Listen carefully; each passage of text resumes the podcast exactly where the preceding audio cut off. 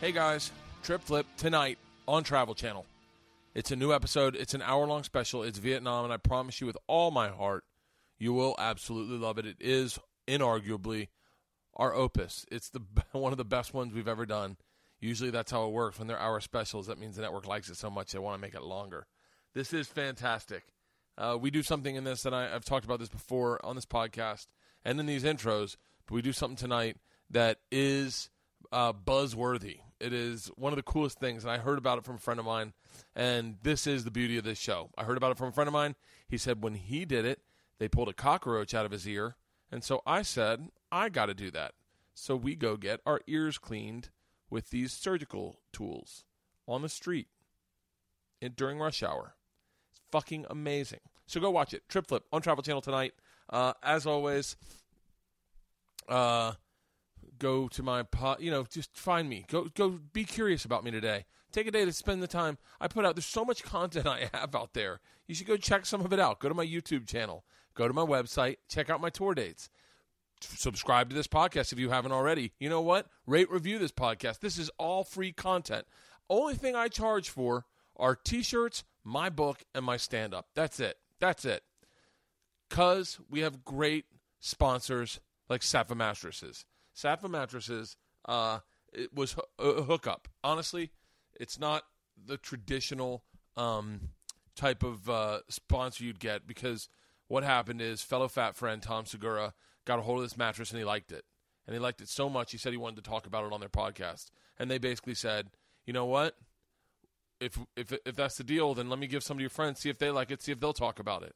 And that was the deal. And we all fucking love these mattresses. Everyone loves these goddamn mattresses. And I do believe sleep is where you should invest your money. I am dead serious when I say that. If I have a shitty night's sleep, I feel like a dead man the whole next day. Who cares how nice my car looks?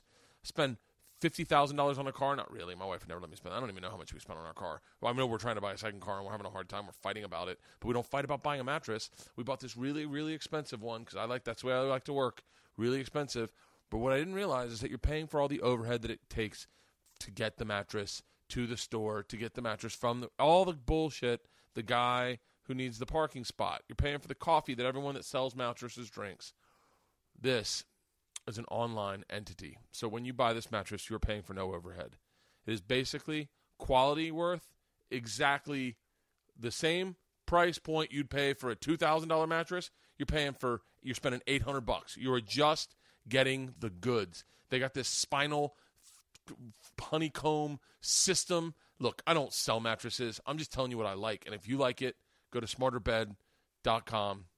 Smarterbed.com. I'm almost certain it's smarterbed.com. I could swear to you on my children it's smarterbed.com. If it's smarter beds, I'm going to be so pissed off. It's smarterbed.com. And uh, when you purchase your mattress, at the very end, how did you hear about us? Click podcast. That way they know that you guys are listening and we're reaching out to you and that we appreciate their mattress. We appreciate Saatva mattresses. You could S A A T V A is the name of the mattress company, but to make it easier, just go to smarterbed.com. Look, I want to read something they told me to read. See if it makes sense to you. Oh, by the way, okay, I'll, these are some talking points. I said they don't just drop it off on your doorstep uh, on your doorstep uh, and leave you to deal with it. They deliver it and install it, and then take away your old mattresses. It's a luxury product that can be folded into a box, more like you'd be sleeping on at the Four Seasons. Um, they say that if you sleep on this bed, you'll live guaranteed 15 years longer. That can't be right. Oh no, I'm kidding. I just made that one up. and here's the best part: they give you a risk-free 75 in-home trial. 75 day in home trial. So if you don't like it in 75 days, fucking call them up. They'll pick it up and they'll bring you back your old. They're not going to bring you back your old mattress. I think you're in. Uh, look, it's interesting that we talk about this because I had a conversation with the guy that we talked to today. Uh, everyone's been asking where this podcast is. Everyone has been asking where this podcast is because I taped it and then I did one with his co-host and I released his co-host the very next day because I had the video and uh, I've been holding on to it because I kind of enjoyed the attention I was getting from his fans. Why does he have fans? He is the co-host of uh, Faction Radio with Jason Ellis, Jason Ellis Radio.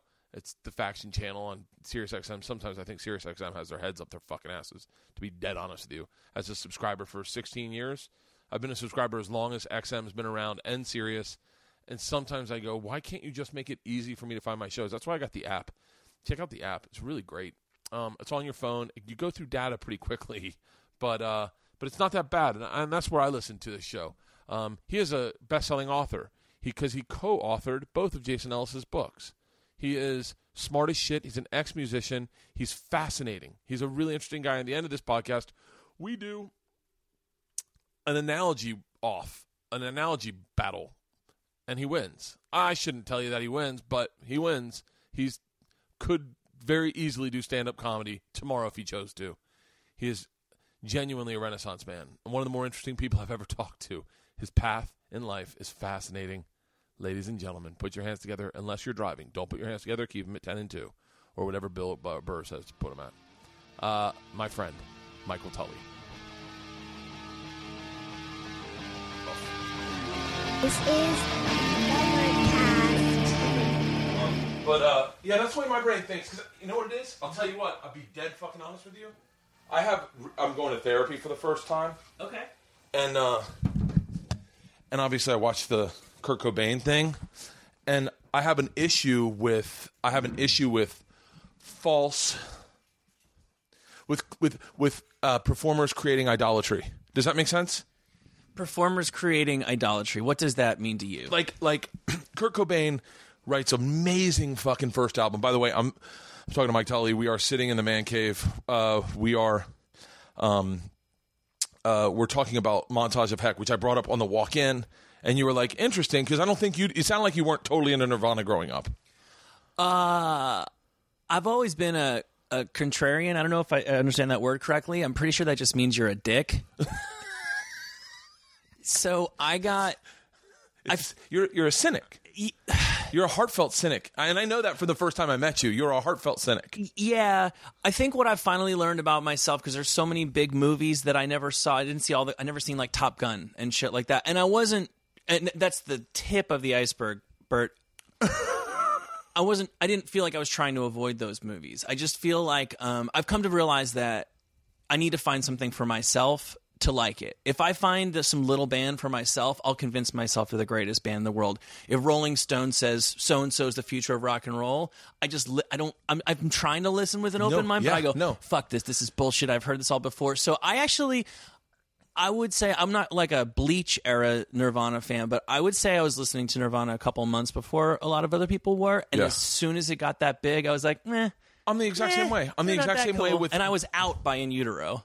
Okay, Eh. And I- really? and I was listening to a bunch of fey, shitty English bands Yeah. because they were the furthest thing from what everybody in my high school liked.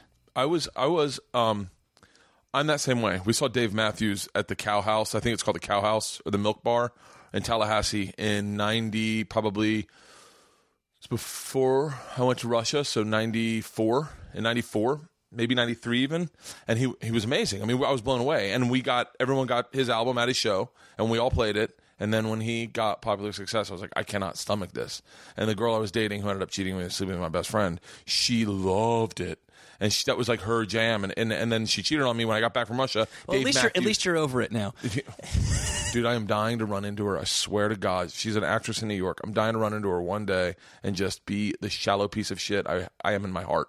You know, like just be like, oh hey, are you still trying to act? Because you told me I'd never be a comedian, and and oh my God, what time is it? Oh, I'm sorry, what's that? Like just a fucking asshole. Because I really, it, it did it did really burn me. I hope she's happy, in all honesty. But like you know, there's some little part of You don't. You hope she's not a leper or anything. I hope she. I hope she's. I hope she's still hot. To be honest with you, I don't know why. I hope she's still hot, and I run into her, and I look disgusting compared to what she dated. Like she'd be like, "Oh, God, thank God I dropped out when the stock was at the highest." So, but no, but I, I feel the way you felt is that Dave Matthews epitomized for me mediocrity. It epit- it, epi- it epitomized. You know, Kurt Cobain said in this interview, they said, "Now you guys are the it band," and he goes, "Everyone just wants to be hip." Like he's like almost like they don't like our music; they just like the fact that everyone's playing us and it was fascinating to me because that's how I feel, and I, f- I felt that way with comics, like comics that I thought were brilliant. Then they get mainstream success, and all of a sudden I'm like, uh, you know, Now I know there's this weird code of omerta in the comedy world, which, I'm which I'm dumber not. than you are. What's omerta? Um, what? God, it's. Uh, my brain isn't fully awake yet. Omerta's the the mafia thing of we don't talk. Yeah. So I'm not a stand up comedian, so I can like freely express my opinion Big about misstep in comedians. your life, by the way. What's that? But you're not not ever getting on stage and doing stand up. It's not too late. It's not too late, and I would definitely do it if I were you. You're one of the funnier. I was thinking this on the treadmill. I I will simply call you third Mike only because you have this ability to not step on the conversation, not redirect it unless it's necessary, and you consistently say the thing that is 10 times funnier than anyone said in the room and you don't you don't try it 100 times you know your punches like when you said the fucking we we were on there and we were talking about putting fingers in girls' asses You're talking about my regular job, which with, is with J- on the Jason Ellis show yeah on Sirius XM. I'm yeah. serious. I did. I don't know where I put them. Um, they're probably in the bathroom. I know Bert is cleansing, but if you would like a donut, I brought some donuts. She's on a cleanse too because the big man's on a cleanse. Oh man, Um, should I just take those back out with me? no, my daughters will fucking murder them. I figured that. I, Um, I, I have a child as well. But uh, but but that and I I I was saying like it's a, it's a, it's an insult to say third mic because there's only two people on your show. But I don't even know what the. pe- I've only just recently, like uh, two weeks ago, and I've been doing radio for almost ten years. Heard the concept of first mic, second mic, third mic. Jim Norton Jim Norton is the quintessential third mic. Okay. Jim Norton is one of the funniest comics working, and he would sit back in that show, and Yeah. when he spoke, you knew it was going to be gold. Okay, we are going to talk analogies Yeah. today. I I have. Here's the analogy for what I do. Are you a sports guy at all? Yes. I get to just uh, stand in the corner and shoot threes. Yeah. Jason creates the You're Steve offense. Alford. Yeah, yeah, I'm I'm Steve Kerr. I'm, I'm any number of Steph Curry, yeah. Uh, well, no, no, no, because because he's kind of leading the team as he, he is MVP. Well, I would like to think I can create my shot from time to time. Yeah. But uh, uh, somebody else gets in the lane and disrupts the defense, and especially when there's a guest on and there's more voices, and I get to just sit there and go, I am standing here and I'm ready, and I all you do is put the ball in my hands, and all I need to do is sink that shot. yeah. So it it looks harder than it is when you only have to make a joke every couple minutes. Yeah, but but you do it well. thank you. That's my that was my perception is that you you you seem to um you seem to take on your position with the kind of thing where the where the coach would have been like, we need to get him the ball more. Like you know, like like like that's why I say you should try stand up. You should definitely try stand up because It's funny you should. I've I have actually been thinking about it for the you first should, time. you in should my life. definitely try stand up. And and I wouldn't I wouldn't do mm, this is me. I've been doing it for 15 years. I wouldn't start off in like a big show with a bunch of fans. I'd do some regular like improv, like no one knows you and really find your voice and who you're comfortable with. Mm-hmm. Yeah. And then honestly, you could go on tour pretty quickly. Well, let's talk about this afterwards. I don't know how interesting this is to other people. I feel like I have a three year old kid, and I feel like the window where that. I, I feel like I'd be swimming upstream at this point. No, Not at all. Really? Not at all. I have two kids. I started touring 100% of the year Mm-hmm. when my daughter was born. Because had I done it when I was 25, that's what I should have been doing. Because I was basically, I was doing everything that I think a 25 year old comedian does, other than comedy. I was a waiter and I was an alcoholic. And you were writing scripts. Yeah, yeah, yeah, whatever. Yeah, exactly. I should have just been instead of bullshitting 100% with Ukrainian chicks in the East Village. I should have occasionally been trying it out in front of a microphone. Did you start in New York? Um, I'm from You're from New Jersey, right? I'm from New Jersey. You have some Jersey ties as well. no, Philly. Okay, well, Jersey Shore. Yeah, Jersey Shore. Yeah, yeah, yeah, Right. yeah. Um, and uh, grew up in Jersey. Went to high school in New York City. I'm actually going back for my 20th high school. You went to high school in the city. Yeah, I used to take the bus and the subway to high school every day. Wow, what was that like? I mean, I don't know. I never did it any other way. Uh, kind of, you know. Well, you know, when you're young, you're not like afraid of dying or anything. So when you'd see like the, you know, the guy who was like stained in his own feces, that was like sort of like lazily waving a blade at people, you Yeah. thought, you you weren't afraid of that. You were like, wow, I'm really in New York City. I feel like uh, going to high school in New York City would have been like growing up in the suburbs of Fallujah. Um, I mean, once I had to go down into like the subway is one thing, but the neighborhood that my high school is in is the Upper East Side, which Okay. is like JD Salinger, New York, if that still means anything to you. I had high school in Central. I mean, I had a phys ed in Central Park, Oh, how badass is that? so it was a lot more like it, it almost had like a Dead Poet Society vibe where I went. God, that's really cool. It was cool. So that's why like it's crazy. I'm flying back for one day for my 20th high school reunion in two weeks, which I feel like I need to explain what a cool place it was that I went to high school to explain how lame it is that I'm willing to fly across the country just to go to my reunion. So what was it like? Like, did you guys wear uniforms? No uniforms. I think his kids used to get mugged on the subway and they had Oh. to get rid of the uniforms. I no, I went to high school in the '90s, so we're, you're coming out of the tail end of New York in the '70s. What year? What year? Because I'm trying to think. I graduated in '95. Okay, I was about yeah. So it's just started cleaning up then, I guess, right? This is primetime Giuliani, Broken Windows, Bill Bratton, New York. Yeah, Okay. right. Uh, Your parents sent you into New York because uh, I'm imagining private school, good school. really good school. Um, and Your dad's a dentist. Uh, my dad was like management at AT and T. Okay. Um, uh, it, it was it was free. The high school was free. Really? all scholarship crazy place like when i say dead poet society um, or, or rushmore rushmore is like my favorite movie because my high school is actually very rushmore-esque all boys Yeah. and uh, in on christmas morning 1912 an anonymous benefactress gave the jesuits like four million the jesuit priests um, Uh, I went to a Jesuit high school. Okay, yeah. So you know, gave the Jesuits like four million dollars to build a free high school for Catholic boys in New York City, and they built this like beautiful shut up place on. Yeah, and you had to pass a test, and you had to pass an interview, and I mean, initially I thought I had no chance of getting in. I would just first I went to the open house because I just wanted to see what a school like that would look like. Yeah. and then they're like, "Well, take the test," and I was like, "Well." That sounds like fun. I took the test and I and I passed, and, and I was like, well, I'll still never. And they're like, well, do the interview. And and by the time I had done the interview, now I'd been to this place three times, and I was like, I'm, with all due respect to suburban New Jersey, I'm not going back there ever again. Yeah. So it's, it's so interesting. I went to a Jesuit school. I was school at a private school in grade school. And in eighth grade, we were at basketball practice, and Eric Knuppel and Brian Callahan were like, "Hey, we're going to go take a tour of this school." And I was like, and I, I really, honestly, I just said to my parents, like when I got home, I was like, "Hey, Brian and Eric are doing a tour of this school. Should we go?" My dad's like. "Y- Yeah, I think it was cheaper too. My dad's like, "Fuck yeah, let's go!" So we took a tour, and my dad kept saying to me, "Buddy, this smells like where I went to high school." And it, and for some reason, I, I do things that my dad does. I don't know why. I d- and I almost find myself doing them, and then almost like nodding, like no one knows that my dad did that first, but now I'm redoing it. Okay, what would be another example? Like that? last night, uh, we're playing the Georgia's at a softball game. My dad used to always say to me from the from the he was a coach, but he would say from the dugout, "Bert, get a base hitter. You spend the night in the closet," and everyone would laugh, and I'd always go, "He's not really put me in the closet." Last night I said, "George, get a base hitter. I put you in the closet," and everyone laughed. And I, but no one knew that it's my dad's joke. But the fact that it smelled like his school, and I wanted that kind of like, I was nostalgic for, I was nostalgic for boyhood, if that makes sense as a boy. as a boy. Like I, I'd gone to this predominantly for- for- Jewish okay, grade go ahead. school, and and there was no like the sports were really bad, and the, and like I was on varsity baseball in like eighth grade, and like. And you, and it just was like, and it was really like a, a, a nebbish school, like very scholarly.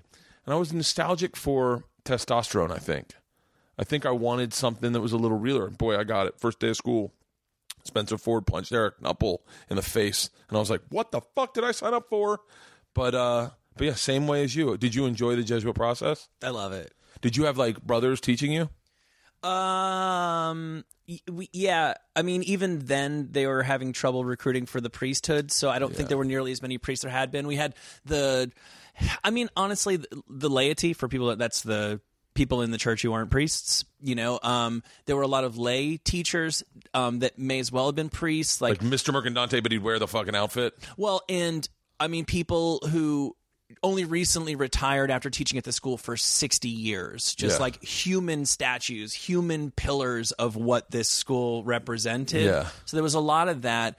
We did have, I had a rivalry with uh, a guy, what are they? Jesuit scholastics is what they're called. Because you. Jesuit scholastics. You sign up to be a priest when you're like 18 or 20 or whatever, but Yeah. they put you through the ringer and you don't actually get to be a priest as a Jesuit till you're like 31 or maybe it's 33 when Jesus died. Or Did he thir- wear the blue shirt with the with the with the collar? Uh, the light blue shirt with the collar. He had options. I remember they would let them wear the collar, and you could tell that they were really proud of themselves the days that they wore the collar that they hadn't fully earned yet. But I remember this guy; he was really proud of his speaking voice, and somebody I, it was relayed to me. It's a very very long story, but uh, somebody mentioned me to him when I wasn't in the room, and he said, "Mike Tully is scum."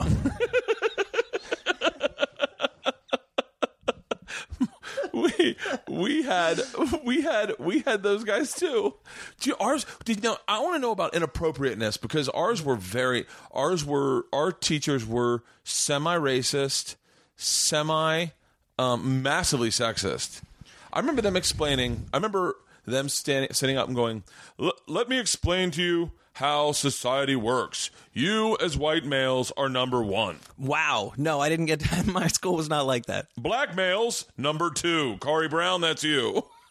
Third is is white women. I mean, like literally broke it down. I We mean, is that even true? Uh, no, it's not true. uh, it's uh, probably in the finan- the financial earnings process, I maybe. But they sat us down and told us that. You ready for this? Now, did you have this experience? In you had religion class, right? Of course, yeah. Did they show you a third trimester abortion? No, my school was actually very liberal about religion, which is funny for a religious school. Now, was your school in the city? In Tampa. In Tampa. Oh, maybe is that is it a southern? thing? Southern, yeah. Oh, They okay. showed us a third trimester abortion where they break the body up inside and vacuum it out. No, no, no, no, no. No, I think the lure of Manhattan and what it represents culturally to the world makes even religious people who live there be like, "Yeah, I'm into Jesus, but I'm not super hung up on it." Now, did you have those? Like, did you did you ever see the movie Heaven Help Us? Heaven help us. Is that a Warren Beatty movie? No. Oh, that, that is a Warren Beatty movie. Uh, oh, not. God damn it! It's not Heaven Help Us. We're no saints. No, uh, no. Um, what's the movie with uh, Matt Dillon's brother, Kevin Dillon? Nope. I've never seen Kevin Dillon in anything ever. Are you are you serious, Yes, dude? I told you I've never seen anything. God damn it! I just watch like I just watch like trauma movies, dude. And my wife is fully on board, so it's not like a it's it's only narrowed my cultural focus. Uh, The other night we watched uh, a Chevy Chase movie from 1981 where he develops kinetic powers after getting toxic waste dumped on him. I think I saw that when it came out. But that's like a Friday night at my It's house. with Goldie Hawn. No, no, no, no, no, no. No, they're at the beach, and he like gets up on the bed and he's like levitating. I think I saw that when it came out. There may have been more than one Chevy Chase telekinesis comedy in the early 80s. I'm gonna find out the goddamn name of that movie. Yeah, go for it. it. was such a great movie. Heaven help us. yeah, Heaven help us, right? Yeah, Heaven help us. I never saw it. It was it was uh, about an all ca- all boys Catholic high school in the city in the 50s, and they like they did you have like dances with the girls' school? Yeah. Really? It was great because it was an all boys school that I went to, and only boys from our school could go to the dances, but any girl could go. It was it was a pretty cool school. So that's awesome. So you excited to see the guys?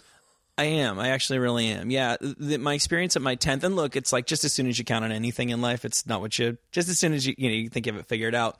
My tenth was like because it was a small class, and I think because there weren't girls, we, we we weren't very competitive. Sports wasn't a big deal at my school, and we didn't have girls, so I don't think we had ways of like socially ranking one another. Yes. Of course, you had an idea who was cool and wasn't, but there was no way of actually proving it with football or getting laid. It was the best, the beautiful thing about an all boys Catholic high Yeah. school is that there was there was no nerds. Well, and also this is a school for for bright kids, so I think even the cool jock kids were also kind of closet nerds. Yeah. So nobody was gonna unless you had to be really nerdy. You had to fully be like Dungeons and Dragons at lunch. Yeah. To be like a nerd in my school, so everybody it was a small class so if i graduate with 110 guys i consider 70 of them friends and at the 10 year reunion it was the wildest social experience i've ever had in my life of oh you how are you doing okay great oh that's so funny that's awesome to see you 45 degree turn oh you Yeah. how are you doing just over and over 50 times and Yeah. of course I, i've repeated that story so many times that there's absolutely no way that's going to happen, happen on my 20th nobody's going to come and the people who do are just going to be like doing 20th bump- is better. 20th doing bumps better. in the bathroom Oh, that was our 20th anniversary. our 20th anniversary was at the beach. Uh, my buddy Blake paid for all of it. Like he footed the bill for everyone for the whole thing because everyone was supposed to. Everyone chipped in money, and I mean everyone's supposed to pay for it. But my buddy, but a bunch of people didn't, and my buddy Blake just covered the whole thing, and uh, it was fucking awesome. It was, but it was like, I mean, it was like debauchery. Like we stayed at we stayed at a hotel on the beach in Clearwater for a whole weekend, and like no one brought like a couple people brought their kids, but like pretty much their kids were my our kids were down the down the beach, and it was fucking chaos. I mean, like everyone reverted back to. It was so funny. I remember everyone calling each other by their high school nicknames, and you haven't heard those. Hey, Frankenberry. Hey, the Ricans here. I'm like, guys, that's racist now. But uh, The Rican? we well, Oh, our, a Puerto- our Puerto- school was Puerto very Rican? racist. It was like we had one Puerto Rican guy, we called him the Rican. Sure. We had one Indian guy, we called him Chief. We had one black guy, we called him Brother. We had one Jewish guy, we called him Shylock. Like, yeah, like I mean, they, they would. that- Offen- offensive and very, very clever to boot. Oh, well, the teachers gave them that name. The teacher. I remember when we read Your high Merch- school, your high school has Venice. your high school has nothing in common with my high school. The Merchant of Venice. Uh, Merchant of Venice. So let's just consider Andrew Wall Shylock. Okay? So this guy wants a pound of your flesh. Yeah, just like Andrew. Just like Andrew. His people killed Jesus. Do you realize? I mean, What would he even do with the flesh? It doesn't matter. The point Andrew, is, what would you do with the flesh? What would you do with the flesh? And Andrew's like, why you put me in this? the point is, he wants it and he's got the contract, so he's gonna kill you. Fucking someone trying to stab Andrew like after that class, I think, out by the chapel. Did you have that one Friday every year that that you uh, like every semester where you had just mass in the morning and then you got to go home?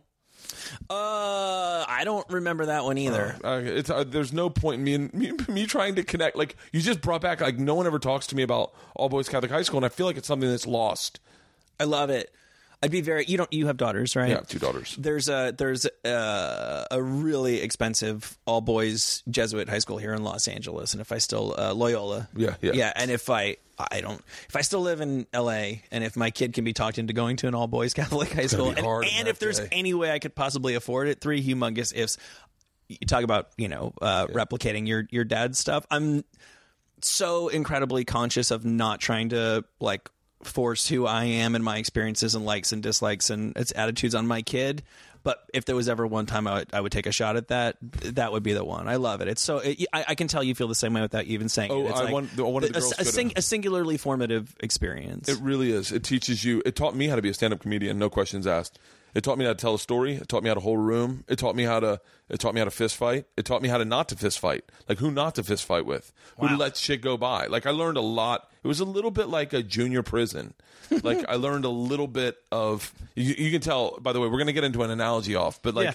and this is coming, everybody. But I, uh, I I speak in analogies. I feel like I it's the easiest way for me to communicate a thought to people. Now let's. What time do you, you got to head out? Your show starts at noon. uh, yeah, I Okay. probably. Oh, I got I got a little bit. Of, I I have like another. I have another hour at least. Okay, okay, good. I'm good. So, um, so then you leave Jesuit, you go to Oxford Well, yeah. Oh, I went to. I did go to Oxford for a year. That is true, but it sounds in England. It- yeah, Oxford, England. Um, it's I've been very fortunate with my educational experiences, to say the very least. Um, uh, considering I tend to backdoor into them, like I was the last person that I think the last person that got into my high school off the waiting list twenty years ago. Yeah. So I, I did- really didn't actually belong there. And then I took a couple of years off because I thought I was in a band or something. And um, What kind of music do you play? the really fey English Brit pop stuff that I referred to earlier. Still trying to keep that dream alive. In uh, I was in a band in college, kicked out the lead guitarist. He formed a band called Creed. Keep going. really, Yeah. Tremonti. Yep. And he won't talk to me. And he denies that it ever happened. I wrote about it in my book. Fuck Hey, him. like your ex, the important thing is it clearly doesn't bother you anymore. um. So yeah, a couple years wasting time. I went to Fordham, which is the Jesuit college in New York, and then I I applied. I w- I didn't have the grades to get into a, a study abroad thing in Oxford, so I just applied for like City College London or whatever, and I just wrote on top of my application. Uh, I would also like to go to Oxford, and and then they gave me a thing. Hey, you got into the program, and I go, oh, that's cool. I'll go party in London for a year, you know. And then like a couple weeks later, I got a call from some like administrative secretary lady, and she's like, uh, so I have your thing in front of me. I just, uh, do you want to go to City College London or do you want to go to Oxford? And I was like, I'll do Oxford. She's like, oh, okay, yeah, yeah. I just I wasn't sure about that. Okay, thanks, bye. And just like that, I spent a year at Oxford. What was that like? Um, Was it like uh, the movie where Ro- Rob Lowe's rowing? I did Oxford Blues? I, I had a bunch of friends who did the crew thing, and uh, it, uh, I don't know. I, I didn't participate in that. Oxford is the way it looks is it's probably better than people even think. If you ever look up a photo of Oxford, it's it's um, Harry Potter, Lord of the Rings. I mean, Tolkien is like an Oxford guy. So Yeah. that's not like a coincidence. Um, so in terms of walking around the street, it's it's unbelievable. It's it's hard to describe. The experience is about twenty percent exactly what you would hope it would be, and about eighty percent being really really bored drinking Australian beer. Really? Yeah. No. Are, are the classrooms as old as Tolkien? Oh, way older. So, so are you sitting in a in a place that I mean, I always think Yeah. smell defines things to me sometimes. I understand. but like, do you go in and you just smell like Yeah, my your school, grandmother's grandmother? kinda kinda or a really really old priest right um there's oxford is actually a collection of i should know like 30 40 50 different colleges. And so i went to a very specific one which i don't know if there'd been a fire or oh no no no no no no no. They were the they were the the um the catholics ultimately. They were dominicans and they had been kicked out. They helped set up oxford but they got kicked out of oxford when england became protestant when henry viii wanted to marry get divorced Yeah. so they actually kind of set the thing up but got booted and only got reinstated around like 1900 or so. So my place was like old, but Yeah. there were every other school in town was like 1600s old, like crouched down to fit in the door old. Did you have sex with anyone over there? It was really really hard uh I'm, tr- I'm trying to think with american girls probably because there were if there were like 10,000 students at oxford about a thousand of them were american exchange jackasses like myself Yeah. so we were not a small novel minority Oh, so you couldn't use your like They- you couldn't like Brooklyn up your accent. no, no, no, like- no. And, and and what's more, like every girl that had already been hit on by every American guy who just liked a girl with an accent. Yeah. So we were a we were a we, we were a nuisance in the town to because the kids who go it's like everything else like it's a really good school say like harvard so you would think oh well all the smartest kids go there kind of but it's more like all the richest kids go there Oh yeah. so yeah. you have these like rich old money English people who uh, American kids abroad for a year are of limited value to them. We don't have a whole lot to offer them. I was actually like legendary because I did take a British girl home from a bar one time. I don't think we actually had sex, but like that in and of itself. And I hate that you know that's what it's like when you're younger that it was kind it, it was just kind of catch and release. I don't think I felt a genuine romantic connection with her. It was like, "Oh my god, an English girl is going to come back to the American guy's house." Ugh, I only hooked up with one British chick once. I, I, well, I take that back, two, but one was when we were in Edinburgh, me and Patrice and Voss, and uh, and uh, I we I don't know we got into some party and then she had gotten out of a wedding and her boyfriend left her and she was it was bad. But it, all she kept saying is, "I'm gonna die an old maid." The whole time we were hooking up, and I was like, "I think you need to leave." Um, so, so did uh did did it affect? Do you find that that there's certain travel experiences I find that change my DNA forever, and, I, and I can't fix it again. Uh-huh. Right. Vietnam is that place for me that Vietnam and Japan really fucked my DNA up. Where I went, okay, now I see the world uh, differently forever. Like forever, I'll always see this world differently.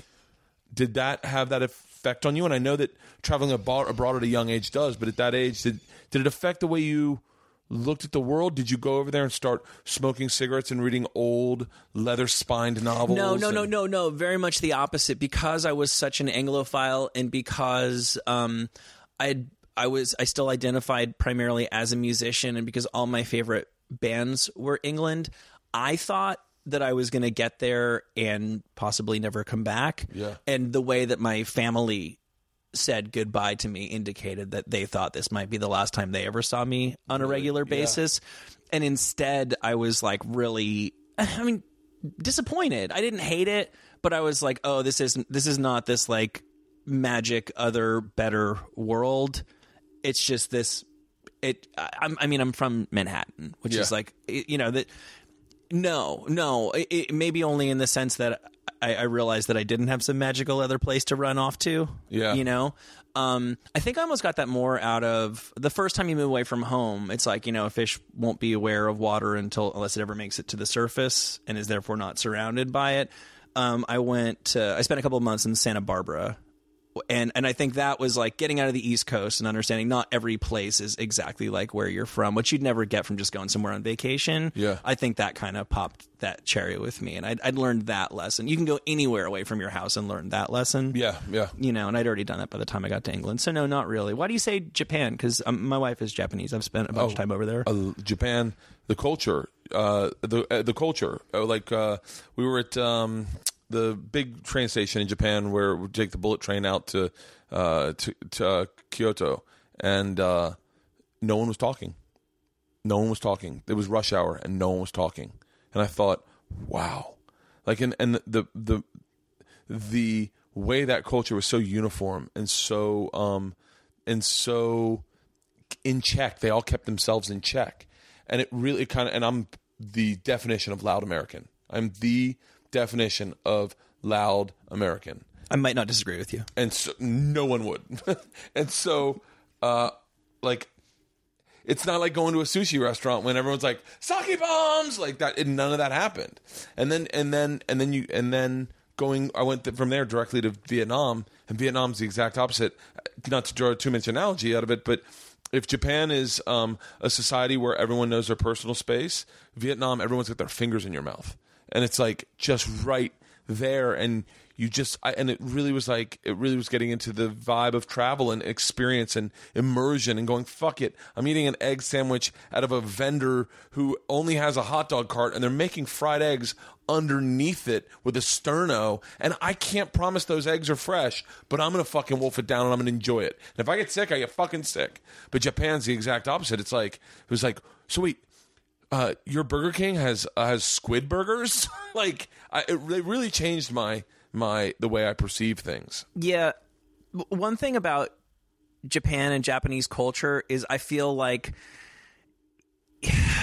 like in America it's it's just so politically and and as a big national community it's just totally hurting cats. There's no way we could get everybody on No. On the same page with anything. And like, I, well, you can argue about like climate change or whatever, but if we ever said, look, man, we hired all these scientists and they just said, we got a uh, longest shower you can possibly take is five minutes. Look, man, I like a hot shower as much as the next guy, but that's what they said, and we hired them to tell us what to do, and that's what they told us to do, so that's what we're all going to do. No fucking way. Could you even do something which is pretty mild in terms of the Very. you know the the, the climate change uh, the, the the changes I think we probably really need to make to our lifestyles to, to counteract climate change. But Japan's the kind of place where they could say that and everybody would actually do it, even though nobody could check up on them for it. Because there's this sense of there, there of this communal we that people are proud to be a part of, Yeah. and they're they're proud to have a consensus on stuff like that. And I, there's trade offs. You know, there's a lot of people feel very emotionally repressed and stuff because there's so much time and attention and energy spent fitting into a group there as opposed to developing yourself individually. Of course, Is your wife trade-offs. from Japan? Yeah. Oh, she's from where in Japan? um, a city called Fukuoka. Okay, I don't know where it is. It's a big city. Yeah, uh, uh, there. It's Japan is. There's a lot more of Japan than I ever thought there was. Uh, this sounds silly, but I thought it was a tiny little island. It's a series of fucking islands, and like, and I didn't understand just how vast and how globally different different parts of Japan are. And I think it's. I think I always say if you get one opportunity to go out and travel, it's you gotta you gotta go you gotta hit Asia. Asia changes the way you look at the world. It Yeah. really does. Yeah. No, wait. So, so you get done college, and then you go, you come into, you go straight to the Santa Barbara, and then back to the East Village. No. Uh, okay. Wait. So. Because I want to, I want to draw the line of like, I want to, because uh, let me tell you the things that fascinate me about you, Okay. about you, about yeah, me about you, um, is you wrote both of Jason's books. Yes. You wrote the movie Woodsman, which I watched last night. Which, which, hold on, hold on, no, no, no, don't even fucking start d- like putting it down. You came, up, you guys came up with an idea on the show. You wrote the script, I think, in an evening. Yes. Oh, like after a couple. Well, but yeah. Wow, you really did some homework. No, no, no. I don't even No. know where this By homework the way, would be I available. don't, I don't ever research fucking anybody. But after I first met you, Mm-hmm. the first time I did radio with you, I went, I went, okay. I, like I literally, you know, your sh- your show is not. It's not the average show. It is No. just, and th- I'm certain you guys are a publicist nightmare. Like, there's no way the publicists just go, yeah, yeah, you can roll in. It's going to be a cake interview. You guys are fucking ball busters, like a group of friends at a Jesuit table at lunch. Did you feel under attack at all? Have you ever felt oh, under Oh, attack in there? Of course, but not in a bad way. Are you just be honest? I just was, yeah, of Okay, course, yeah, right. yeah, of course, but not in a bad way, Right. Like I didn't, I like, like I said, Jason and I have actually talked about this. I never once felt like anyone's being a dick to me, but I never once felt like it felt like a stern interview. It felt like you're. This is not where I'm not going to patty cake you. Tell me about your book. It must be fun being on Travel Channel. See, you got involved with the Russian mafia. Get out. Oh cow! So Van Wilder's ba- like that was not that interview. It's it was like it was like it was like hey, we're out to dinner. We're gonna talk, and I would like to have some answers. Like it was like a. I'm just I don't saying. know who actually goes to dinner like that. I do. I do. I definitely do. listen, listen, we're gonna break bread and everything, but more importantly, I need some But answers. I mean, wouldn't you agree? Wouldn't you agree? I'm sure you guys have had. I know you guys have had um, legendary bad interviews with there, people. there have been a couple. If, you, been if you do, if you do hundreds of them, a couple Yeah, but of like them are even like even like like okay, me falling off like the the perfect example. And by the way, Jason and I have actually texted about this. Right. I've never once felt like you guys treated me like a dick ever, or I just simply wouldn't continue the relationship. If I wasn't happy, I just would be like, eh, I'll pass. When you guys offered me to come back on the show, I was like, fucking hundred percent, I'll be there. Cool. Uh, and but um, but like when I showed the the falling off the rock video, by the way, for regular like I'm just telling you, know, terrestrial radio, they'd be like, oh, that because no one can see it. Right. Oh, that looks horrible. Right. That's not your show. Mm-hmm. It's it's that doesn't look that fucking bad. And then and then but that for me that is funny radio like that's funny is then now we're all going back and forth and i get to take the stance of you have no idea what i've been through. And you guys are like well tony tony hawk should know. He rolls in great fucking moment. I mean honestly i know it because i heard it on twitter. It was fucking epic. It was great, and it's it's hilarious because I can't think of a better good cop for that situation. If you'd picked anyone in the universe, because you know Jason is Jason, he goes, "Oh, that that wouldn't hurt. That's no big deal." He might be being, you know, that might be bluster. That might be a bit of a bluff. Who who Yeah. who, who knows? You know. But when Tony Hawk goes. Yeah, that shouldn't really hurt. You Yeah. can't get mad at Tony Hawk for that. Yeah. No, and for what it's worth, I mean, if it, I, I probably would have been a recovering Vicodin addict like yourself if that had happened to me. But sometimes once the joke gets established, it's there's no sense in me. You know, we're, we're not having a we're not having a, a reasonable, rational conversation. We're having and what's the point? I mean, like, Yeah. I'm not. I'm, by the way, the shows I like doing are that it's a hang with guys, just like I feel like I'm at the uh, I'm at my fraternity house or at a lunch table at, when I was in high school. It is real. It is ball busting. It is. You, it's not. It's not Regis and Kelly. Well, right. And I don't think this is something that I, I, I remember the exact moment that I learned this. When I was a kid, we, we all made fun of each other, and that was just like a total normal course of action. Maybe that's. It's not limited to the East Coast, but I don't think that that is everywhere. Definitely East Coast.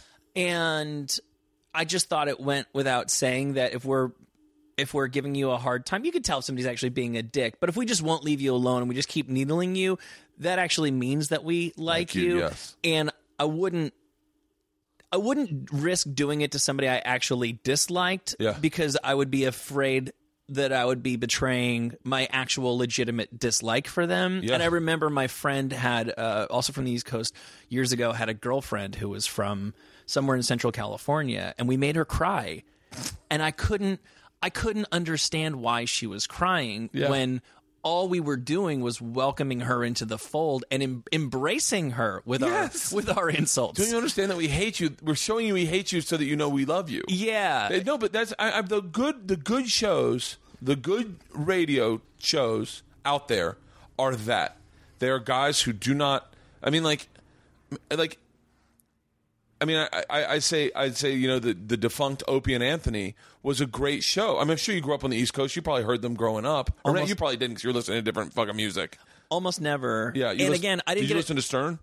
No, You didn't listen to any radio growing up? no. Yeah. And and the high school thing is actually pretty critical to that. I didn't get my driver's license until I moved to to L.A. Really? Yeah, because I was. I was I was on the bus and the subway when other kids were getting their first car and therefore listening to Stern in the morning or Yeah. Opie and Anthony afternoon. I mean, I, I heard it. I had friends who listened to it and stuff, but the whole thing, I feel like I could count on one hand the number of times I listened to to either of them. Yeah, I didn't. up. I didn't listen to them until I was like fucking 32 until Yeah. they got on XM. XM really changed the way I listen to shit. Right. Like I like it because it's unfiltered. It's crazy. I feel like anything could happen. But I, but one more thing before I go back to saying what what I was initially saying was that like just like them, just like Stern, just like you guys, my buddy Cal, Elliot, all these good shows, you're hanging out with a peer who is not going to allow you just some publicists fucking Ron Bennington, some publicists bullet points. You're that is not your show. And I'm, I hope you understand that I think that's a compliment. That you're not looking at a bullet point from what you just a fact you got, and you're like, so this happened, that happened, that happened, that happened. It was fantastic having you in. Thank you very much. Oh yeah, yeah, yeah. Of Yeah. course. But so I got done the show. I had a good time. I go, I go, dude. Like I talked to Jason. Jason and I got along pretty good. Like, but I think I met him before. Maybe I hadn't. But like, I was like, I go, fucking Mike Telly. I got to do some fucking research. Who is that guy? Because like I, me and you were going back and forth, good, and like, and then you were like, so I tell me like questions no one ever fucking asked me. Tell me how the fucking National Lampoon thing happened. Nobody asks you that. No, I, but I also don't answer it. I very seldomly answer it. Oh, okay. Like a lot of times, I'll just be like, I'll give them a very short answer, Right. And then in that one, I just ended up talking about it. I never talk about it. Yeah. So then I go on and I have Jason's book. It's in that cabinet right there, Mm-hmm. or it's underneath here. It might be one of the two, and uh, and it says co-written by or written by Mike Tully. And I went, that's Tully. Right. I go, motherfucker. And by I read both Jason's books. Cool, I read you. most of both of Jason's books. I'm a little dyslexic. So, and I went, oh, fuck. So then I go and I start watching videos and I hear your commentary on like, like, and once again, your show is, the, the Jason Ellis show is not the normal show. I'm watching you guys ultimate fight Brendan Schaub. Like, there's a fucking mixed martial arts fight going on in the studio A legitimate UFC. a legitimate Yeah. fucking fight, not like. And I'm like, okay, and your commentary is hilarious, and I'm like, god damn it! So I start looking, and then I see, and then I get into, then I go in into some of Jason's younger skateboarding videos. I just you know sitting in a man cave drinking, watching online, Right. and then I see that you this interview you did about the Woodsman. I start watching the Woodsman for then, and then I realized you just wrote it in a night, and you're like, and then I start going, you took a sabbatical to write screenplays. I was like, okay, all right, fuck. This is like I knew you weren't a stand up, but I was like, I don't, I didn't think I understood your path or how you got there. So I was like, okay, so, and that's what I was dying to ask you. So I don't want to make turn into a Barbara Walters, but like you go to, you go to, Okay, it's real simple because I don't I don't have a path. I mean, if I had to do all over again, I I would have like picked some pie in the sky scenario and then uh, what do they say? You know, uh, built my ladder up to it. Yeah. But uh, I okay. I finished high school, and again, this is like kids go to Harvard and Yale, and you know, it's like a, uh, just churn out kids that go to Ivy League schools. I was the first kid in 20 years that got in off the waiting list, and I was the first kid in I don't know how many years who didn't go straight into college because I was going to be a rock star slash. I have no idea what the fuck I'm doing here. Yeah. And actually, my band had enough success that a guy, this really picture a British uh, record producer who'd like worked with the Kinks and stuff like that and wore black suits all the time and you are picturing the guy who discovered us Yeah. held a uh, he had a he booked out a recording studio for a weekend and it was this big stunt where like for 72 straight hours bands could come in and get an hour of free time to make a live recording in uh, a really like world class new studio and the local New York the Channel 9 news covered it and they filmed us and we we won the thing and so we went from being this band that was just like rehearsing and smoking doobies to a band that was still rehearsing and smoking doobies but now had a guy who'd produced the Kinks behind us yeah. and so when I finished high school, I was like, well, fuck this. I'm just going to, I'm, my band's about to take off, you know? And, uh, it just didn't happen. And it's so funny. I mean, it was actually kind of a movie moment. We didn't know how it worked. We thought we were definitely living in the fantasy world of like you do the big gig and you get the big contract. And the reality is even even in the 90s, you just you just claw and scrape and you move up five fans at a time. And, but we just didn't realize that. We were teenagers, you know? And um, so we did the big showcase and they told us, this is your show. This is it. Where's it at? It was at Don Hills in New York City. You know, pretty cool venue. It was very Yeah. cool at the time. Um, this when like motherfucker was going on and all that there. And they told us Island Records is going to be here and CBS. And, you know, you get up on stage, you just see silhouettes. We're kids, we're 17, 18, whatever the hell we were. And we're like, we need to play the show of our lives. And we're going to get a fucking record deal. No booze, no no drugs before it. Probably had a beer or something like yeah. that. And a guy from our management team, and th- like this guy used to work with Skid Row, and I'm like an old metalhead. Like he he brought Dave the Snake Sabo from Skid Row to one of our shows, and he's like, "Hey guys, not too bad." And we're like, "Oh my god, the Snake likes us," you know I smoked pot with uh, I smoked pot with uh, Sebastian Bach and and uh, the kid from New Kids on the Block one time. Mm-hmm. it was random. Keep sorry. I'm sorry. Yeah, so so they just said, okay, the the dressing room is downstairs. They said, do your show and then wait down here, and if any of the labels want to sign you, they'll come down here and we'll introduce you to them. So we're like, this is it, guys. This is you know like fucking head on head four way huddle. This is what we've been working for our entire lives. You know, you know, and we went out and we played the greatest show we ever played in our entire lives. Yeah. And then we walked back downstairs to the dressing room and we sat there and we sat there and we sat there. And finally, somebody's assistant came down and they go, "Oh, You guys want to come upstairs?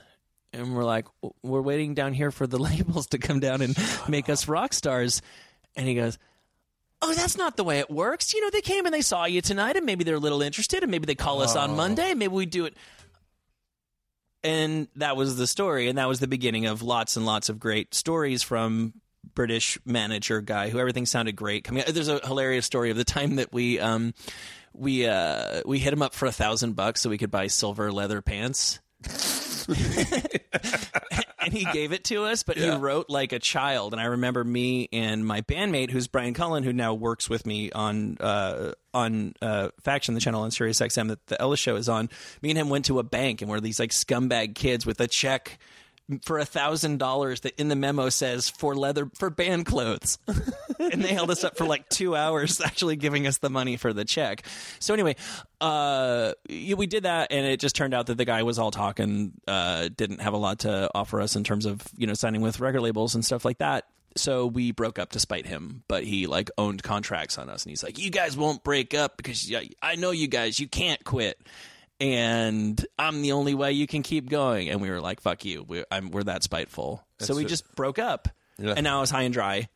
So then I was like, "Okay, I guess I'll go to college." So I went to Fordham, I went to Oxford. Um, after college, still didn't have a plan. Still vaguely thought I was a musician, but I wasn't really gigging. I was like writing songs and recording them with my friends. What mu- what instrument did you play?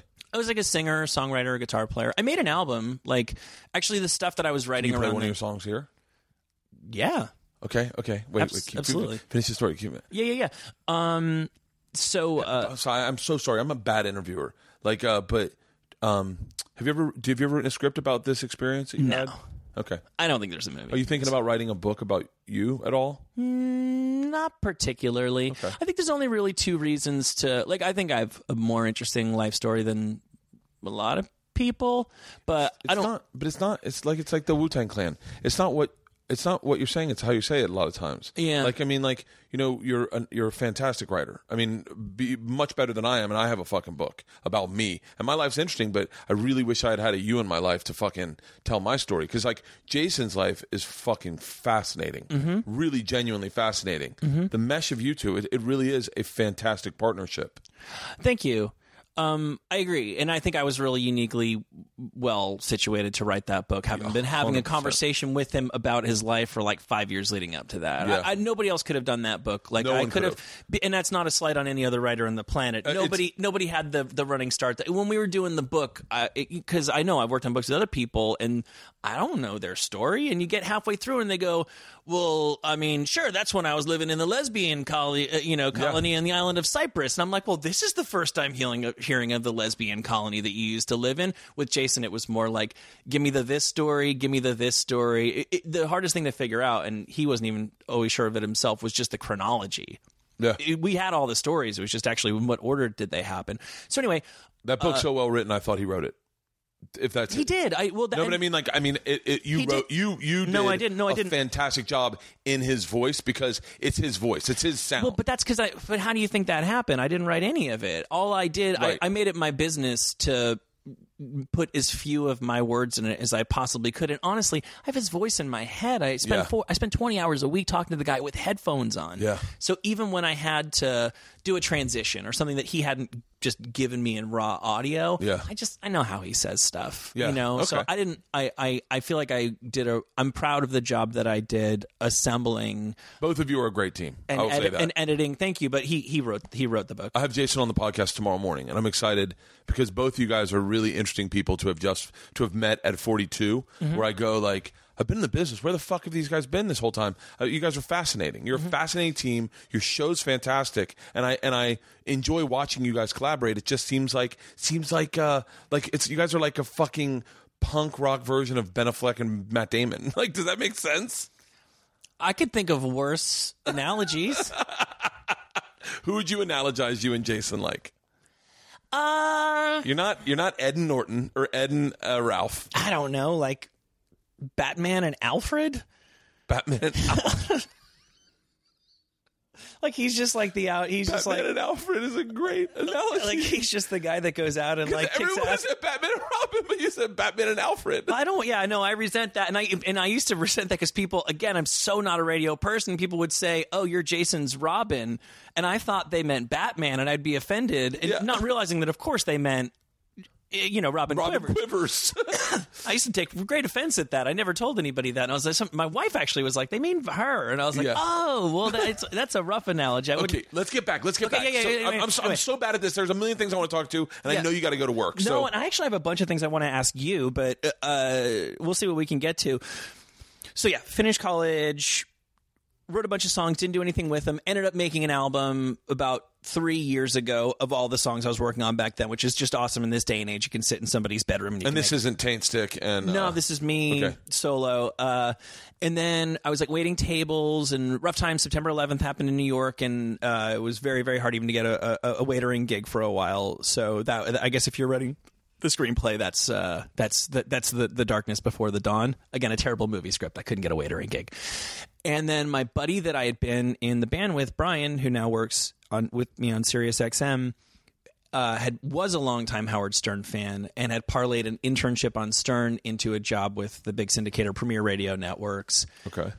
He knew a guy there that was producing a syndicated daily uh, hour long show with Carson Daly, and that guy needed a writer. So Brian uh, was a cheerleader for me to get me to write uh, to submit a script, and I got hired writing this syn- terrible, disposable syndicated daily show for Carson Daly. And then when that dried up, Brian had by then moved on to Sirius, and the channel he was working on, Faction, needed a guy, so he brought me over there as well. And then I was working for Faction in New York, and they said, "Well, we're opening this LA office. Do you want to go work out there and pretty much just go make yourself useful?" So I went to LA and moved out here ten years ago. And in making myself useful, there was Jason Ellis, who at that point was on live three nights a week, just alone in a room. We would say, okay, see you later, Ellis, and go home. And he was just there and he was brilliant with just taking callers and saying shit off the top of his head. He'd been that. he'd been like bursting internally. He didn't even realize he wanted he had so many things he wanted to say that he wanted people to listen to that had been welling up in him for his entire life.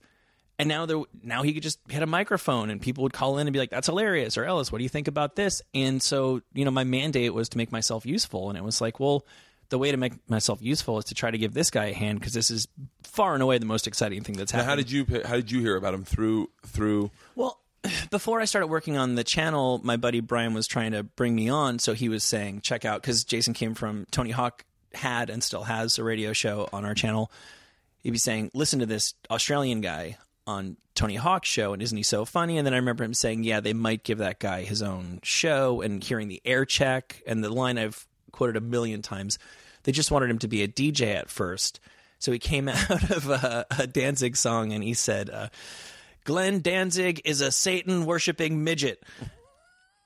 And it's not, I can't even do it justice because his delivery is at least half of the fun, Yeah. you know? Um, I remember picking him up. I remember picking him up and listening to him uh, on a long car ride and thinking, "Oh, this is badass." This I, mean, I don't know. I don't know why I thought this, but I thought this guy is out of his house up in Calabasas, where he has like a moto park and like and he's just doing it out of his house. Oh, how fucking badass is this? I can remember- see that. I the, get- the, last studio sounded like we were broadcasting out of a house in Calabasas, so re- and I could really- be forgiven for thinking that. but it's it's it's the it's the it's you know sometimes it's that it's that under dialogue that you that you draw into stories where you're like oh fuck yeah this is real like they're not in a studio they're just doing this out of a fucking bedroom Yeah, I, it still kind of feels like I was a little bummed out. I gotta be dead honest with you. I was a little bummed out when I got when I first did the show and they gave me directions and I went are we going to Fitzsimmons's place? Where Fitzsimmons does his? And I was like oh it's a fucking studio?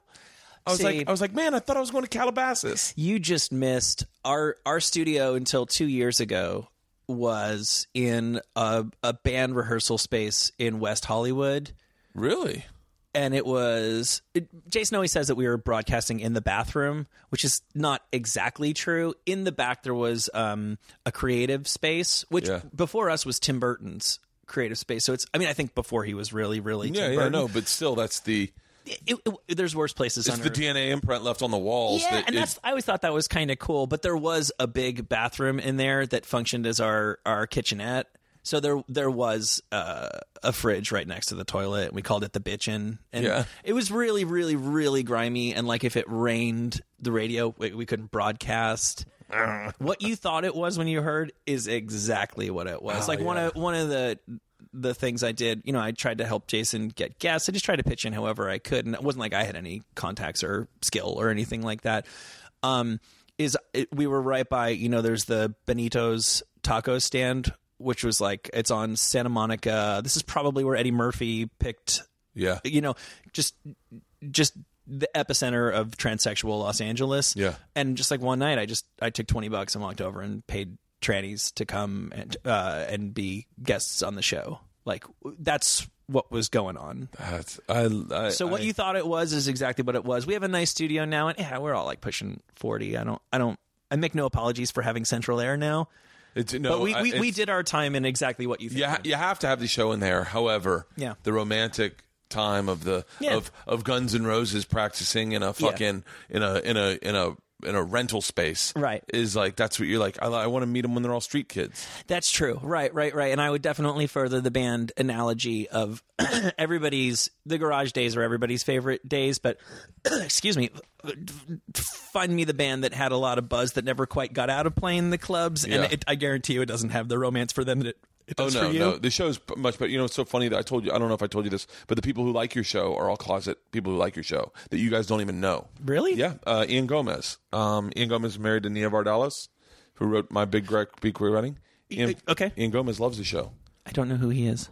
Exactly, and he's one of the he's on Cougar Town. He's one of the bigger actors working in the city. Oh, really? And he's like, he fucking texts me. He's like, dude, you're on fucking Ellis. Why didn't you tell me? Oh no way! And I'm like, yeah. And he was like, and I was like, oh, in my head, I'm like, you should totally. I figured he just done it a bunch, but like, uh, yeah, bring him on by. yeah, I, I was, I'll send I'll send over the so so how soon what was it like taking the month to taking the year off to write scripts?